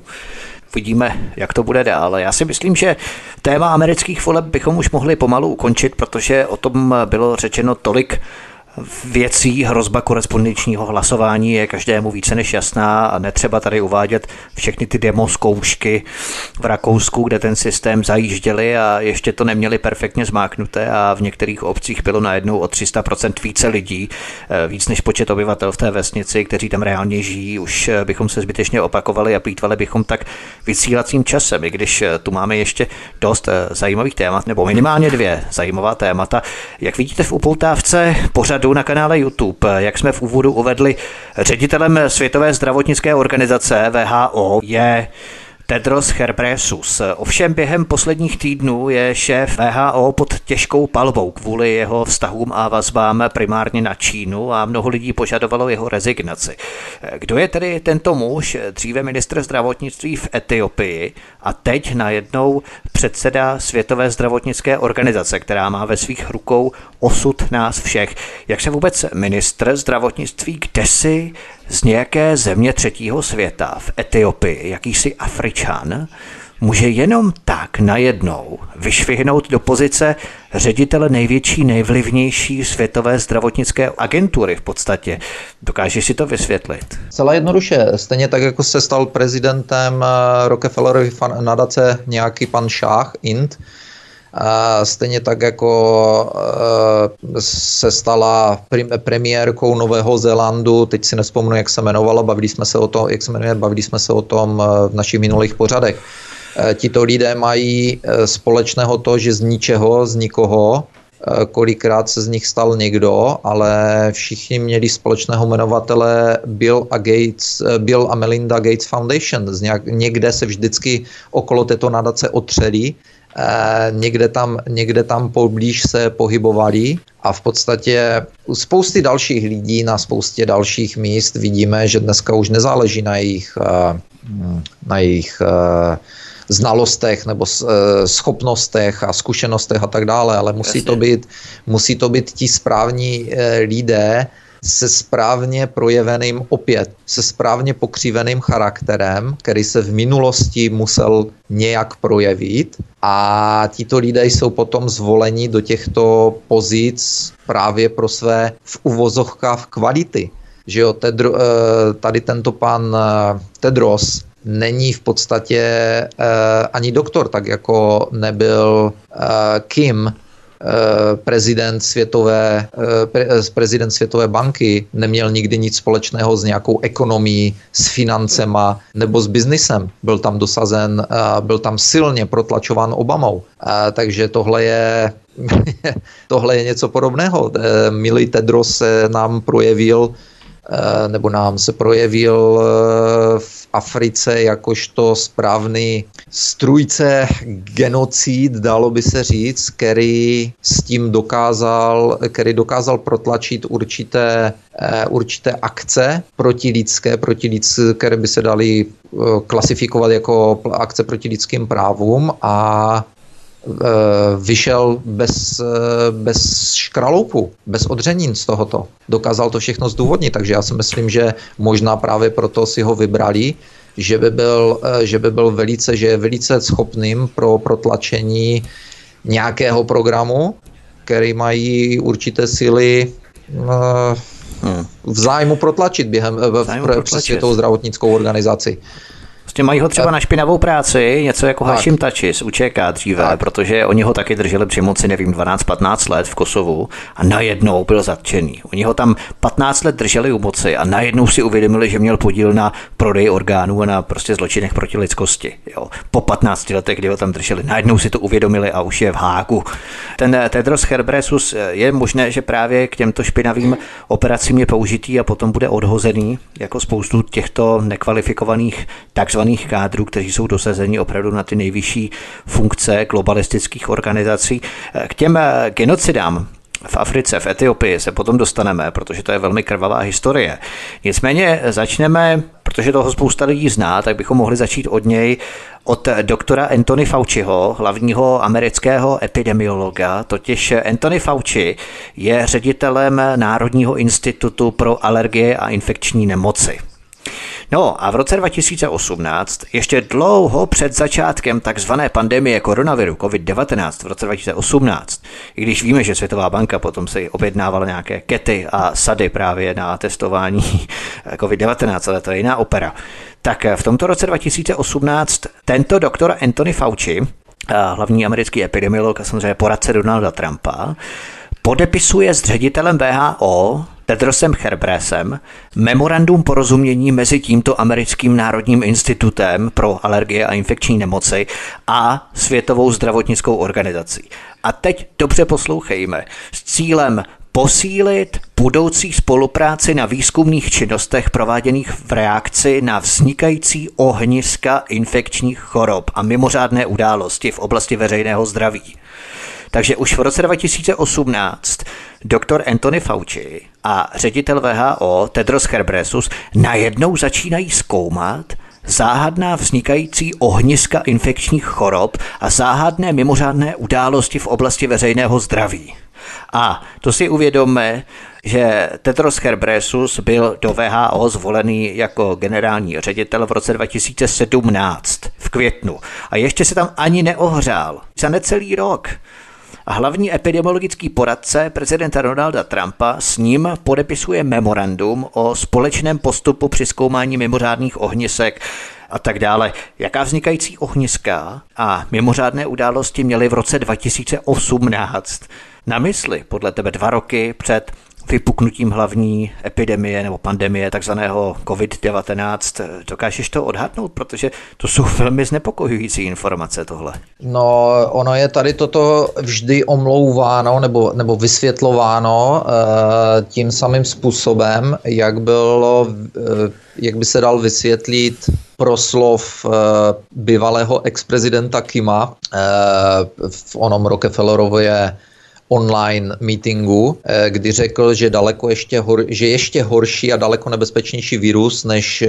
koronavirus už je na světě. A to o tom jsme se bavili. Ono se, ono se, řík, no. ono se říká, že, eh, že prostě tyto tyto viry, tyto pandemie prostě a dobře budou, budou přicházet, že to, je, že to je nezastavitelné, že to je prostě přirozený proces, že díky tomu, že cestujeme, po světě, že dneska lidi si můžou zaletět na dovolenou, kde chcou, a můžou se volně promixovávat mezi sebou, tak e, díky tomu se prostě ty víry kříží a mutují a jsou nebezpečnější a nebezpečnější, takže to je prostě to je prostě dané. To je prostě dané a tyto viry budou se objevovat a pandemie se budou objevovat a budou jenom horší a horší a horší. Tohle je mantra, kterou, eh, kterou si můžeš přečíst eh, kdykoliv, kdekoliv, eh, když jsou někoho poplývat, jako že někdo napsal článek, že je konspirační teoretik, nebo že někdo něco řekl, přesně to, co si řekl před chvílí, jak to mohli vědět v roce 2018. Takže by si byl by se setkal s, s velice hlasitým smíchem ze strany těchto lidí, kteří by ti řekli, eh, tak to je přece tak logické, jakože nic logičtějšího být nemůže. A takže mm, vysvětlení jak takovéto a eh, všechno ostatní je považováno za konspirační teorii a všichni teorie, ostatní jasný. jsou považováni za blázny.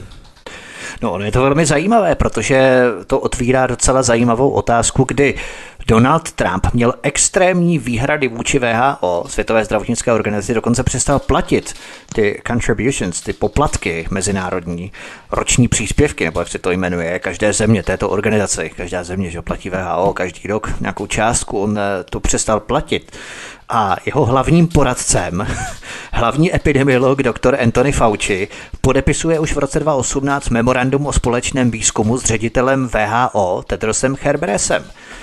Myslíš, že nás celou dobu Donald Trump tahal za nos, nebo o co tam jde podle tebe v zákulisí? Protože to je úplně opačné. Jo?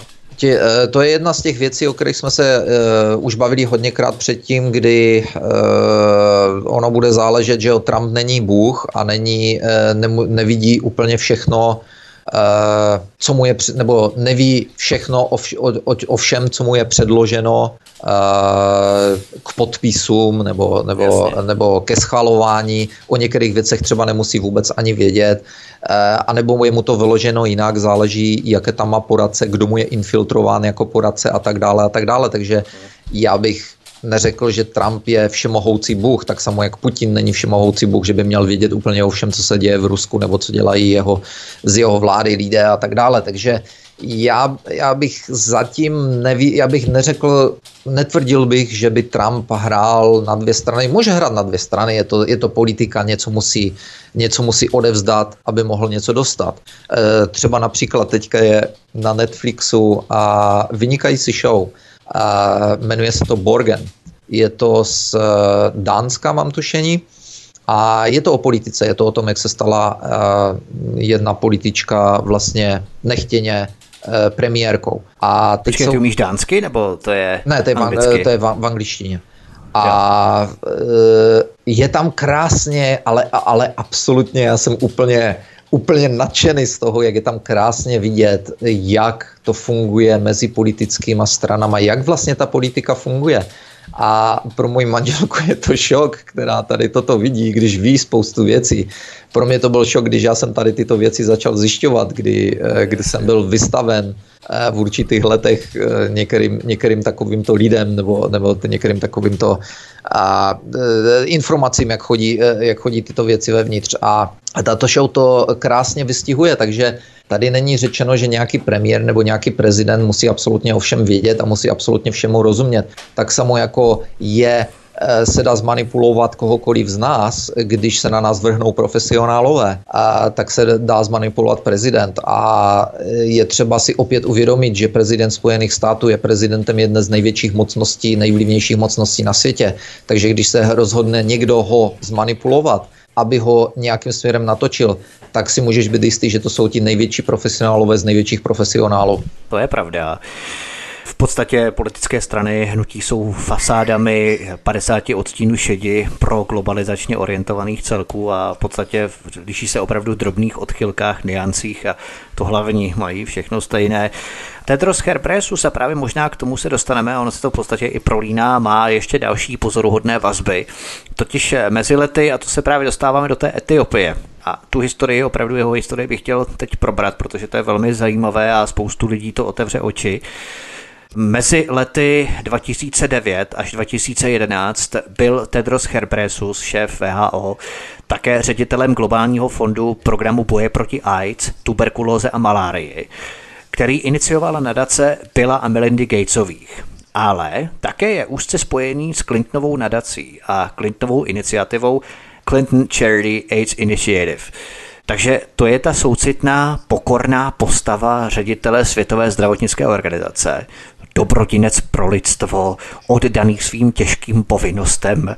Jak může takový člověk nezávisle rozhodovat skoro o celé planetě, když má želízka v ohni v nadacích Clintonů a Gatesů, kdy víme, co všechno Bill Gates prohlašuje na TEDu třeba o depopulaci lidstva formou vakcín, o kontrole porodnosti, a takzvaném plánování rodiny. To je všechno depopulační tendence, že jo? V překladu jedno nebo ideálně žádné dítě.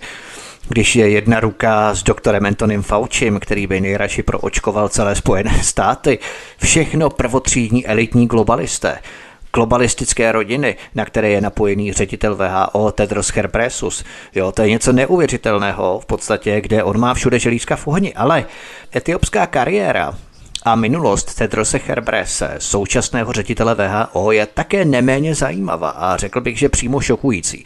Eh, jak si tady správně zmínil, on se narodil 3. března 1965 v etiopské Asmaře a jeho politická kariéra začala v lidové osvobozenecké frontě Tigrejců, anglicky Tigray People's Liberation Front. Jo, a Tigrejci to je taková menšina v Etiopii, asi 6% nebo 9% maximálně populace, to se liší jo, ty statistiky.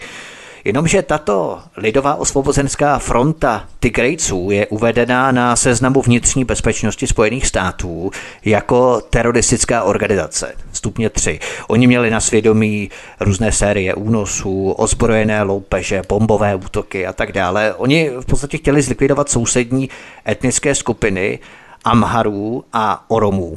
Oromo, takzvaný. To je zhruba 30% populace v Etiopii mimochodem. A přesně z této teroristické organizace, klasifikované na stupni 3, osvobozenecké lidové fronty Tigrejců, pochází současný ředitel Světové zdravotnické organizace VHO Tedros Herbresus. Myslíš, že oni na něj mají konkrétní materiály, dokumenty, kompras jeho angažmá, podílu na nějakých únosech, přepadeních, bombových útocích a mohou si ho takto vodit a angažovat si ho do těch různých globalizovaných organizací, Gatesových, Clintonových a tak dále, že v podstatě to je ta jeho úloha. Já jsem o tom silně přesvědčen, protože takhle to eh, v hodně případech funguje. Musíš mít někoho, kdo má dostatek masla na hlavě, aby si, aby si ho mohl ovládat.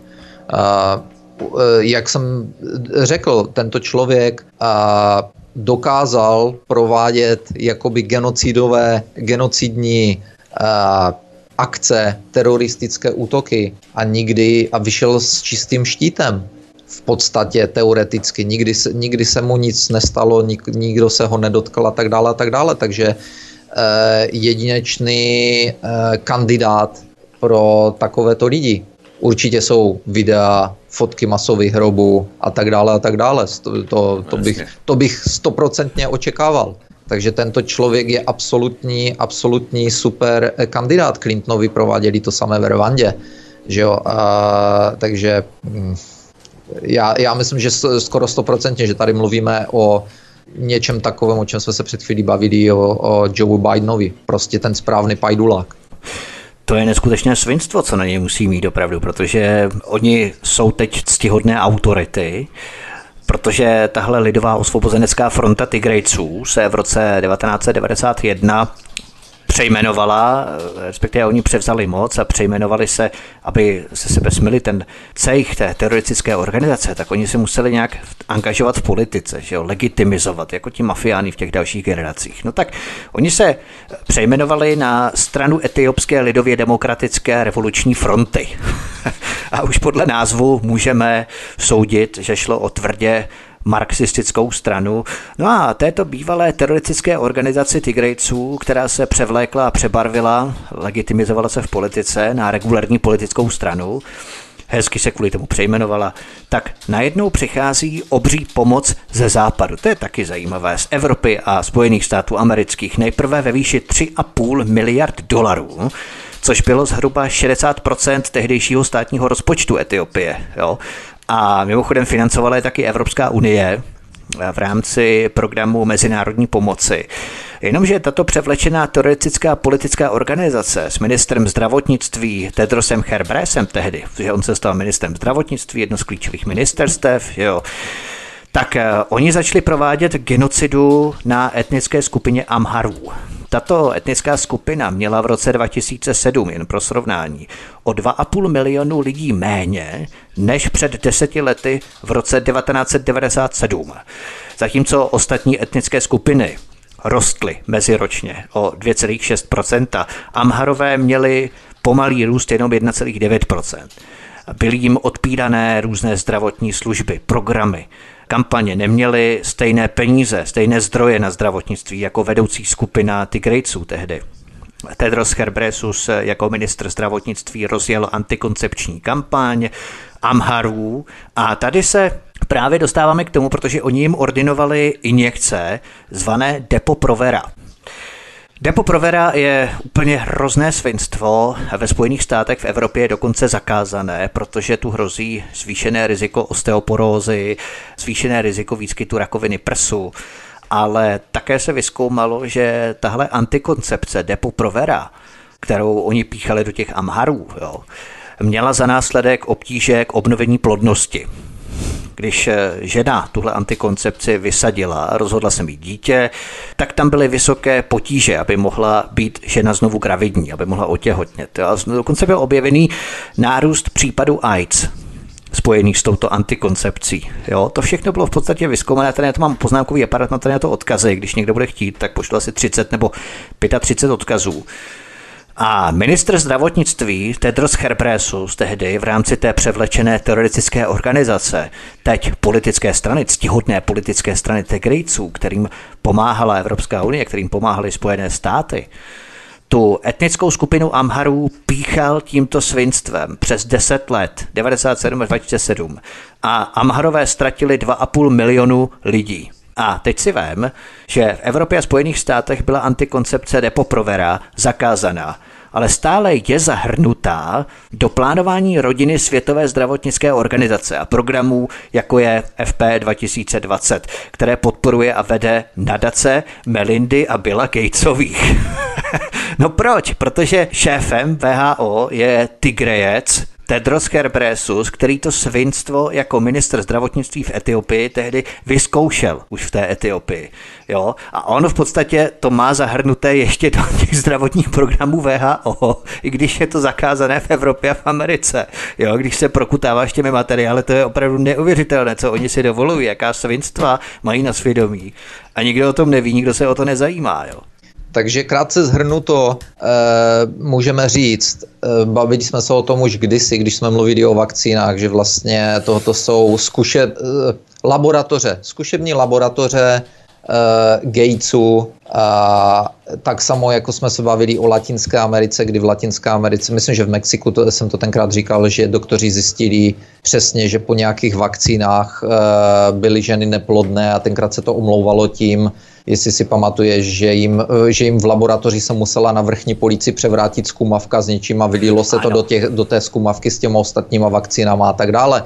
Takže tady vidíme, tady vidíme znovu a znovu, a, že jsou tyto a, země, určité země zkušebnami pro, já nevím, Gatese třeba v tomto případě pro vakcínový průmysl a tak dále a tak dále. No a tady vidíme, že on náš perfektní kandidát bez problémů implementoval tyto programy a fungoval po léta a léta tak, jak má, takže za odměnu potom se dostal do další pozice, kde bude fungovat eh, ještě lépe a radostněji k hmm. dobru nás všech. A právě proto jsem, právě proto jsem tenkrát eh, v jednom z našich pořadů říkal, eh, když nás pozavírají všude do zemí, nebude se smět cestovat a dají nám, dají nám povinné vakcinování, Eh, protivirový, eh, ať je, ať je odkudkoliv.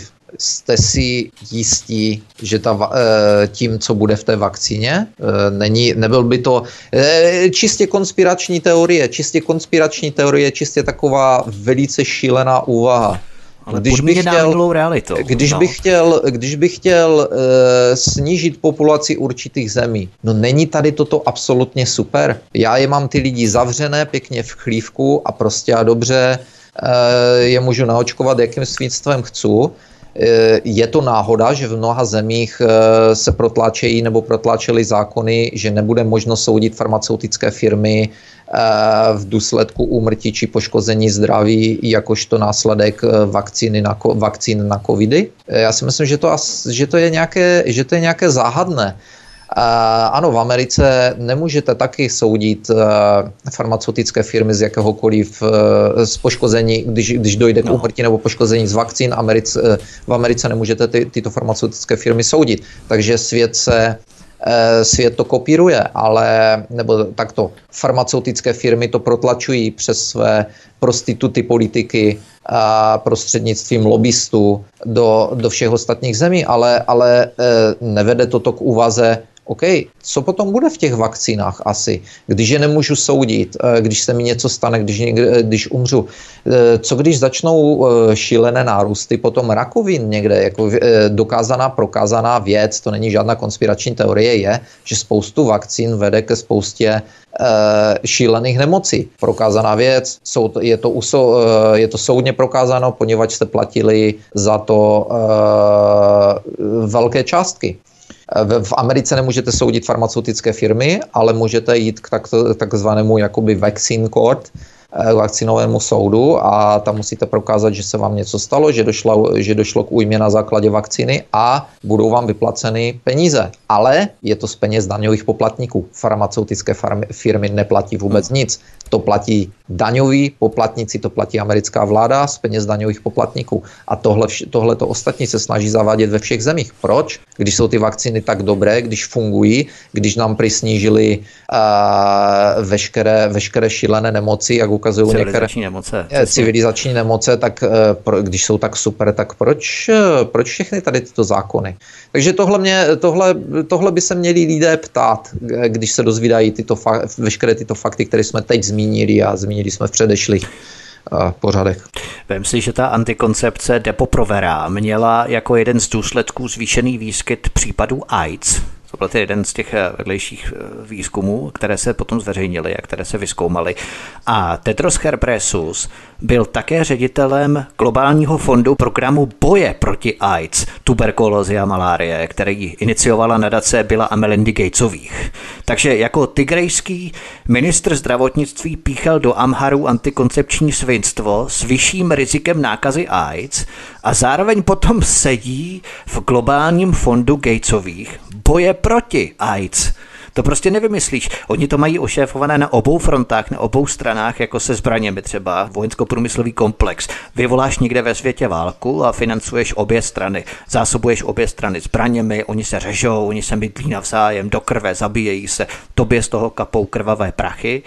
A tito globalisté dělají vlastně úplně to samé. Na jedné straně píchají antikoncepci do Amharů s vyšším rizikem nákazy AIDS, výskytu AIDS, a na druhé straně bojují proti AIDS v globálním fondu Gatesových. To je prostě globální genocida až globální terorismus, co mají tyto lidé na svědomí. A tohle je generální ředitel Světové zdravotnické organizace VHO, která má bojovat s takzvanou pandemí, respektive agendou COVID. Jo? No vidíš, a teď si, a teď si posluchači řeknou, tohle je tak šílené, že to nemůže být pravda. Odkud, od, odkud se to ví? Tohle musí být někde vymyšlené, tohle musí, tohle musí Tohle přece není, nemůže být pravda.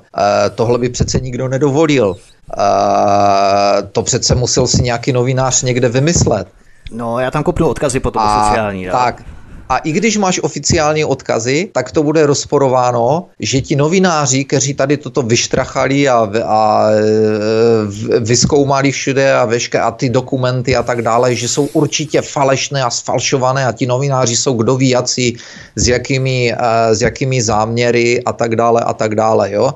E, tak to, proč to říkám? Ona totiž v poslední době velice je aktivní nějaká Cheryl Atkinson, což je bývalá novinářka, která prošla, myslím, že CNN, M, O té jsme se bavili, ona vyšla s nějakými informacemi ven, že? Docela dobrý A ta, eh, ta prostě říká, musíte si být vědomí, že doba, a o tom jsem mluvil před lety v, jedné, v jednom z našich programů, že doba novinářů, eh, firem třeba takového New York Times, kdy dostali nějakou informaci, a eh, jak jsme to viděli v amerických filmech, zazvonil telefon, novinář dostal nějakou informaci, lapl to sako a vyběhl z toho, vyběhl z té budovy toho New York Times a zamával na taxíka, skočil tam a jel vyšetřovat a padla z toho vláda. Na to dávno zapomeňte. Takhle už to nefunguje ani nešťastnou náhodou. A přesně takovýto novináři jako Cheryl Atkinson, nebo v poslední době, kdo e, promlouvá hodně, e, kdo má spoustu pořadu, ale celou dobu byl jakoby e,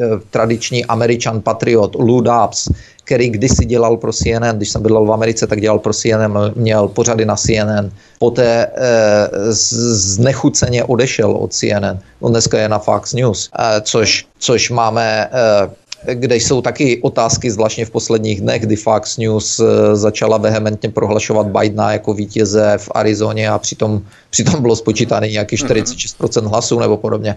Ale Uh, takže když se lidé budou ptát, když lidé se pozastaví a řeknou si, to není možné, to není, to, to, tohle, vy, vy, jste jak, vy, vy jste nějaký konspirační uh, web nebo konspirační rádio, tohle jsou přece tak Jasně. uhozené věci, že to, nemůže být, že to nemůže být pravda. Kolik takto uhozených věcí se v minulosti, které byly takto uhozené v minulosti, kolik, kolik se jich provalilo?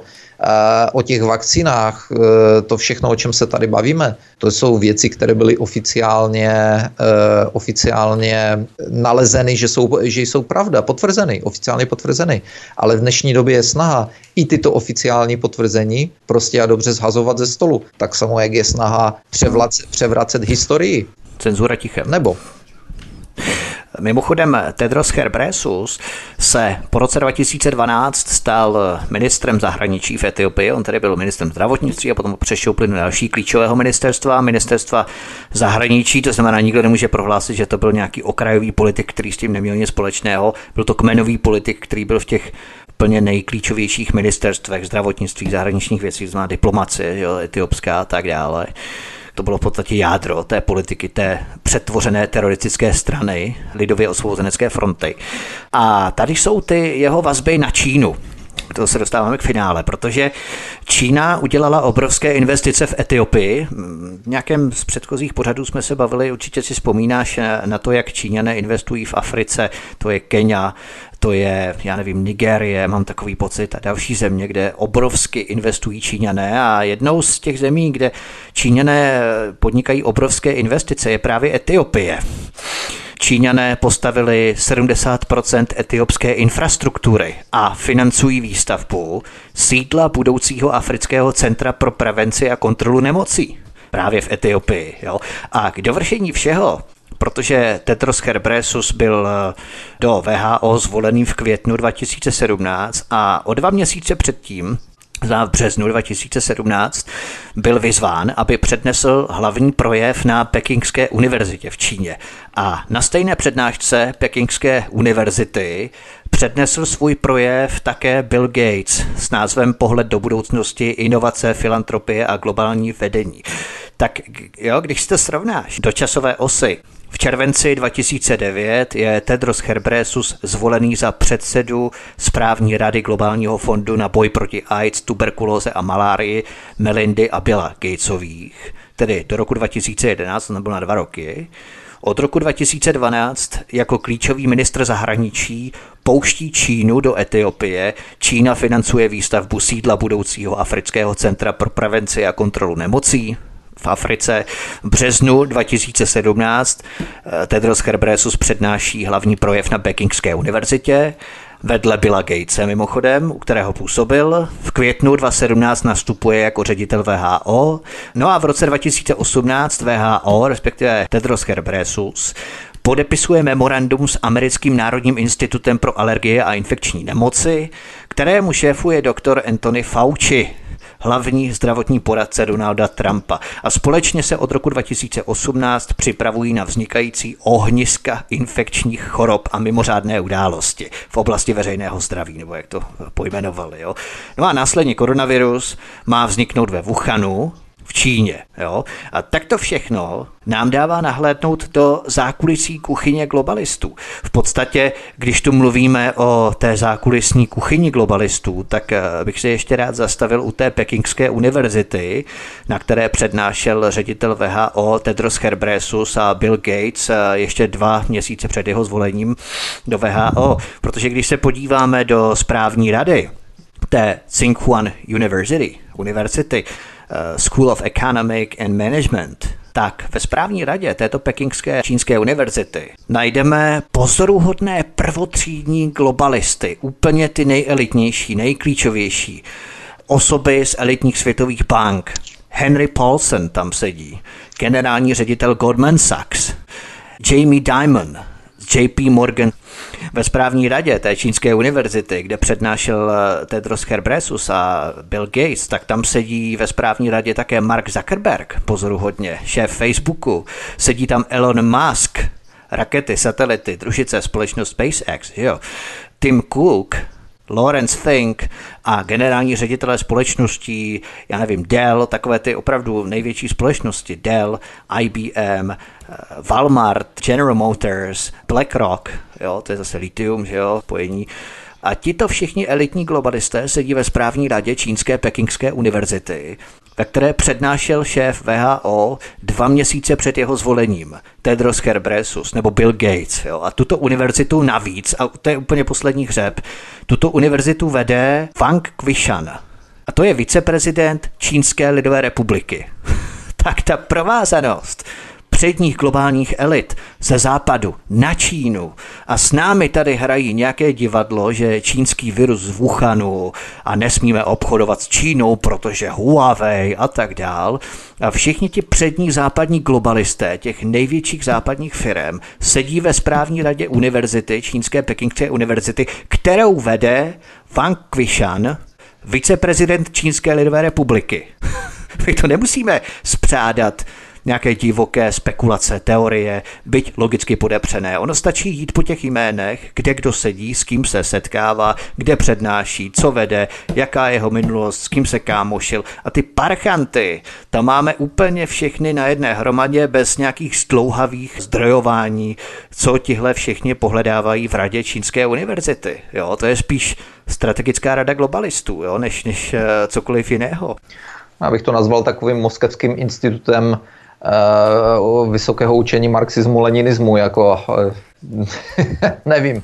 Jako no. musí, musí eh, člověk se, člověka opravdu zarážejí ty, tyto, tyto spojitosti, když si uvědomí, jak velkou a jakou hru hrají firmy, eh, různé, eh, různí takovýto představitelé a banky a politici, kteří nadávají na komunistickou Čínu a hrozba no, a tak dále. No ale přitom, uh, přitom vidíš, že v zákulisí takzvaně kují nějaké záhadné pikle a tak dále. Uh, Všichni jsou kámoši. Kdo, a, ale, ale nejlepší na tom je, já to vždycky říkám uh, každému, uvědomujete si, že toto jsou lidé, kteří ovládají vaše životy a vy jste pro ně nikdy nevolili, ani nebudete mít šanci pro ně volit. Kdo, volil, kdo kdy volil pro Zuckerberga? Kdo kdy volil pro, uh, pro Gatese? Kdo kdy volil pro Elona Muska? Kdo volil kterého si zmiňoval Henry Paulson, eh, kdo volil pro Jamie Dimon, který je, takže kdo, kdo volil pro tyto lidi, z jakého důvodu politici poslouchají různé skupiny, různé, různé panely, různé lobbysty, různé, různé organizace, o kterých jsme se bavili e, minule ohledně těch republikánských organizací, o kterých jsem vůbec nevěděl. Eh, pořád si lidé myslí, že, vaš, pořád si myslíte, že vaši zvolení zástupci jsou opravdu vaši zástupci?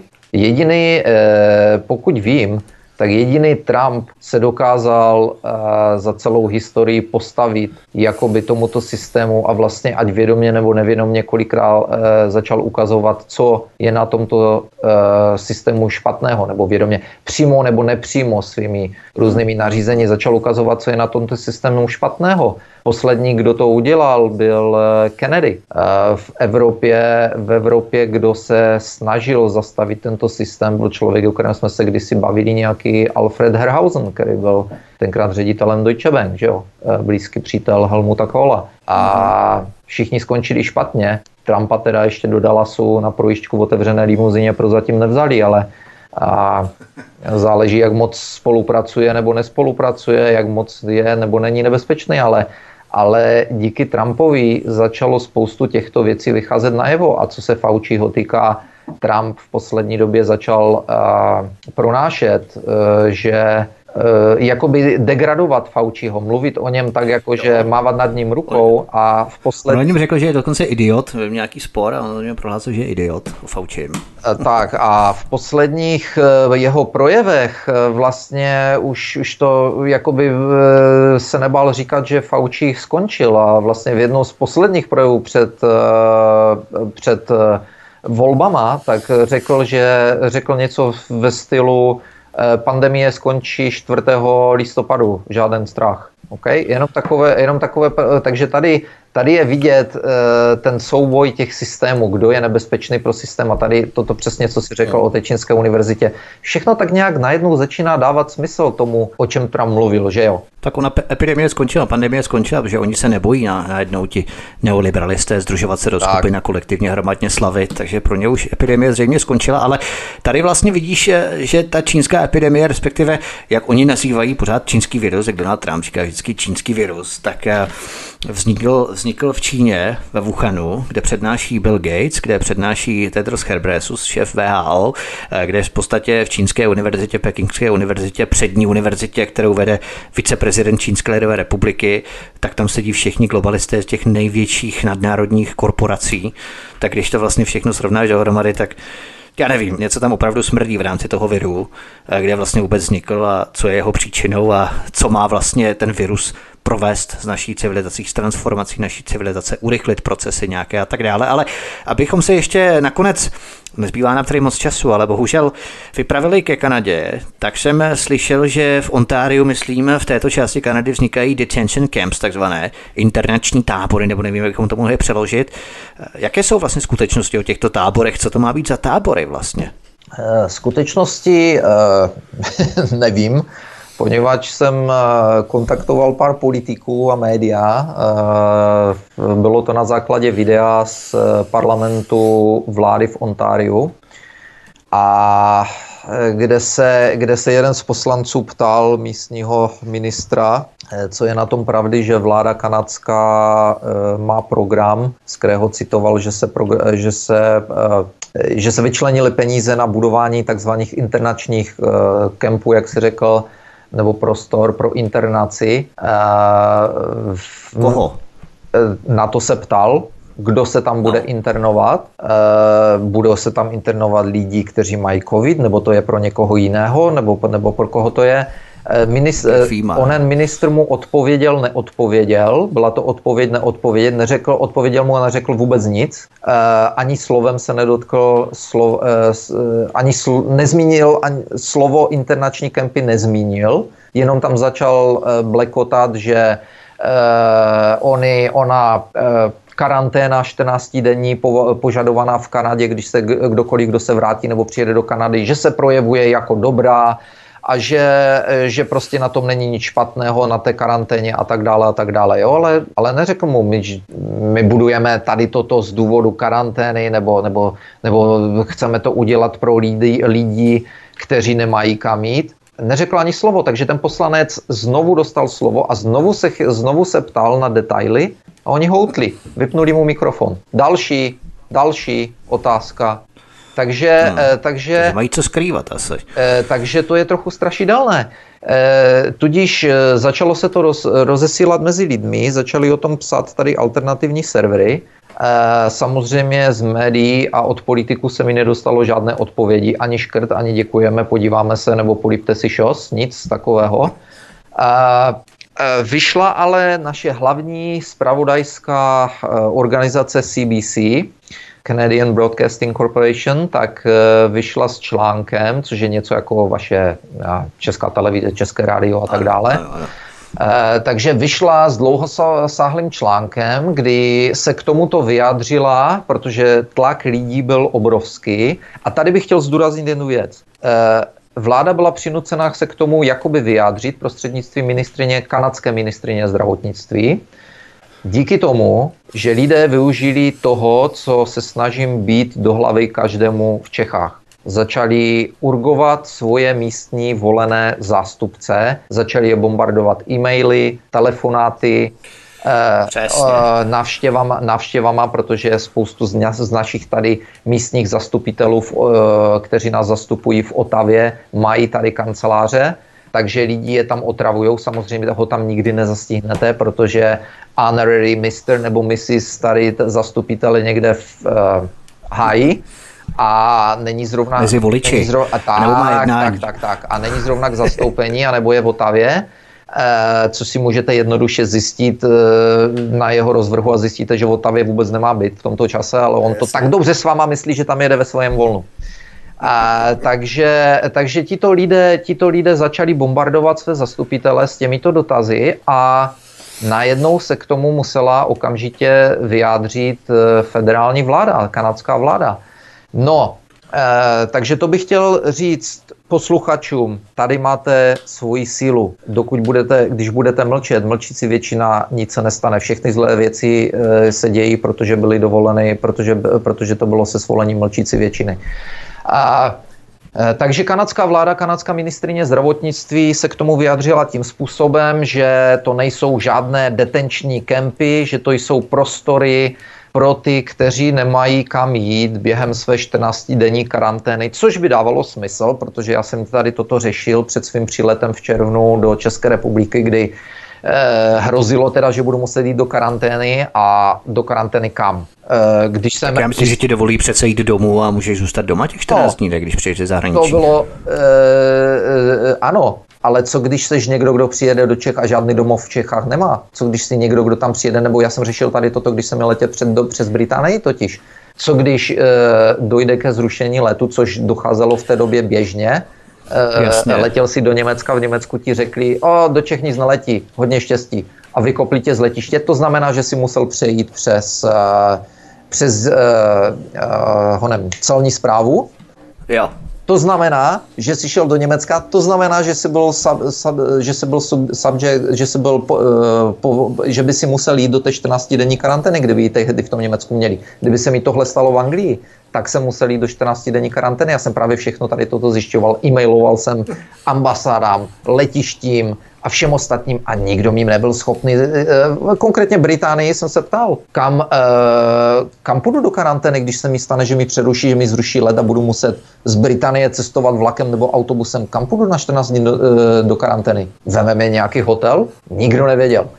Takže, takže tady tato ministrině to zdůvodňovala tím, že ten, kdo nemá kam jít, jakožto bezdomovci, takhle, to bylo na tom vtipné. Ona řekla, ten, kdo se vrátí do Kanady, nebo přijede do Kanady a nemá kam jít, tak pro něho to jsou jako bezdomovci. Já si nepamatuju, že by nějaký bezdomovec letěl na, na dovolenou na Havaj a vrátil se zpátky, ale nevadí. A, takže, takže bezdomovce... Jestli to nejsou třeba i uprchlické tábory, mě teď napadá. Tak, jo? bezdomovce... Pro nově příchozí. No ale uprchlíci nejsou bezdomovci, že jo? A, no. takže, e, takže e, pro bezdomovce a pro lidi, kteří nemají možnost e, jít do nějakého hotelu a tak dále a tak dále, protože ne všechny hotely tě vemou, když přiletíš a, a jsem v karanténě, my tě vemem, no hou, na, na mas, houby s mákem, jako, nebo jak se to řekne, nevemou tě, protože jim takzvaně zavíruješ v tom případě celý hotel. Že jo? Takže jsou akorát hotely, které jsou vyčleněné. Třeba s hodou okolností, když jsem řešil tady ten problém v Čechách, že bych tam musel přiletět a musel jít do karantény, kdybych neměl uh, test na výrazné topíra, než tam přiletím, tak, uh, tak jsem zjistil, že třeba některé hotely v Praze absolutně bez problému tě vemou jo, v té době. Uh, takže e, a jo, přímo jsem se jich ptal, já jsem e-mailoval přímo na, ten, na ty hotely a, a řekl jsem, jaká situace, že budu muset do karantény. Ano, není problém, uh, bez problému. Jo, takže OK, dobrá. Uh-huh. Některé hotely brali, Tady, eh, tady s tímto se může vyskytnout problém, tudíž tak toto zdůvodnila kanadská ministrině zdravotnictví, že to jsou všechno bláboly, které se tady rozšíří mezi lidmi rychleji než virus, řekla naše No ano, ale oni si o to koledují, protože proč by ten poslanec na začátku tak nechutně mlžil, Přesně. vzali mu slovo, v podstatě neodpovídal. Přesně jo? Tak, tak. Oni si myslím, že nerychle něco museli vymyslet, protože přece to mohlo říct už na začátku a tím oni v podstatě si vyrábí ty hoaxy, oni mlží, oni mlčí kličkují jak zajíci a potom se diví, že si lidi něco vymýšlí a něco domýšlejí. No tak jasně, když nic neřeknou, jo. Už to je podezřelé. Přesně tak to je.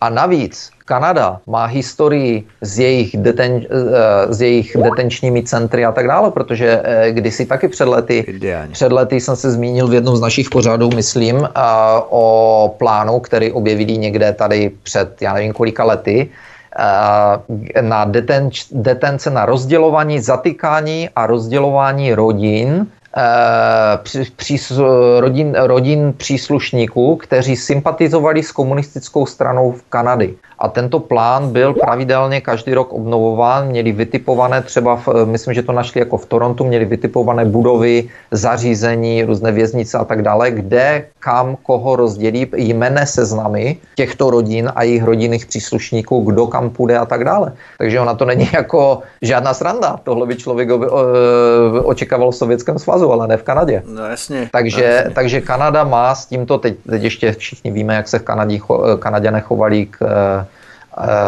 indiánům, že, uh, původním obyvatelům a tak dále, takže Kanada má s tím bohaté zkušenosti s takovými to věcmi, takže o to, o to obezřetnější právě Kanaďané jsou, kteří jsou si toho vědomí. A právě tady toto video vzbudilo očividně obrovský poprask. A jak znovu opakují, Kanaďané se chopili e-mailu, telefonu a svých bot a kontaktovali a navštěvovali svoje v uvozovkách svoje zvolené zástupce a dožadovali se odpovědi.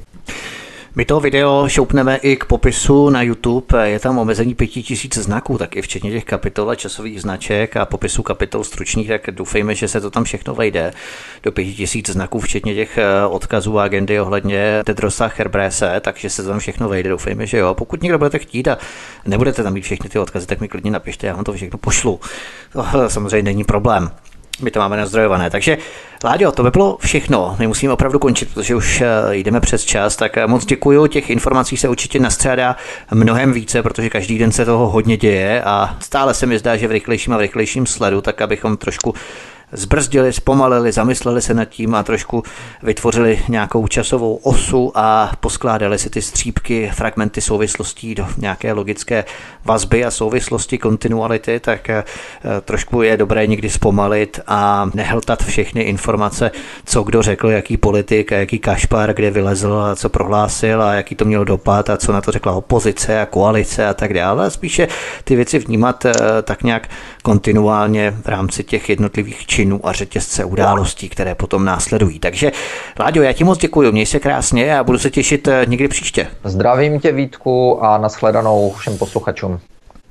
Prosíme, sdílejte naše pořady, budeme velmi rádi, pokud nám i budete komentovat, co vás třeba zajímá, co byste chtěli vědět, čemu bychom se měli třeba v příštím pořadu věnovat. My se samozřejmě pokusíme. Budeme rádi za vaše komentáře, postřehy, náměty, pokud nás budete sdílet, samozřejmě lajkovat, protože tím náš pořad posunete, abych se zobrazoval v nabídkách pořadů i v souvislosti s pořady jinými.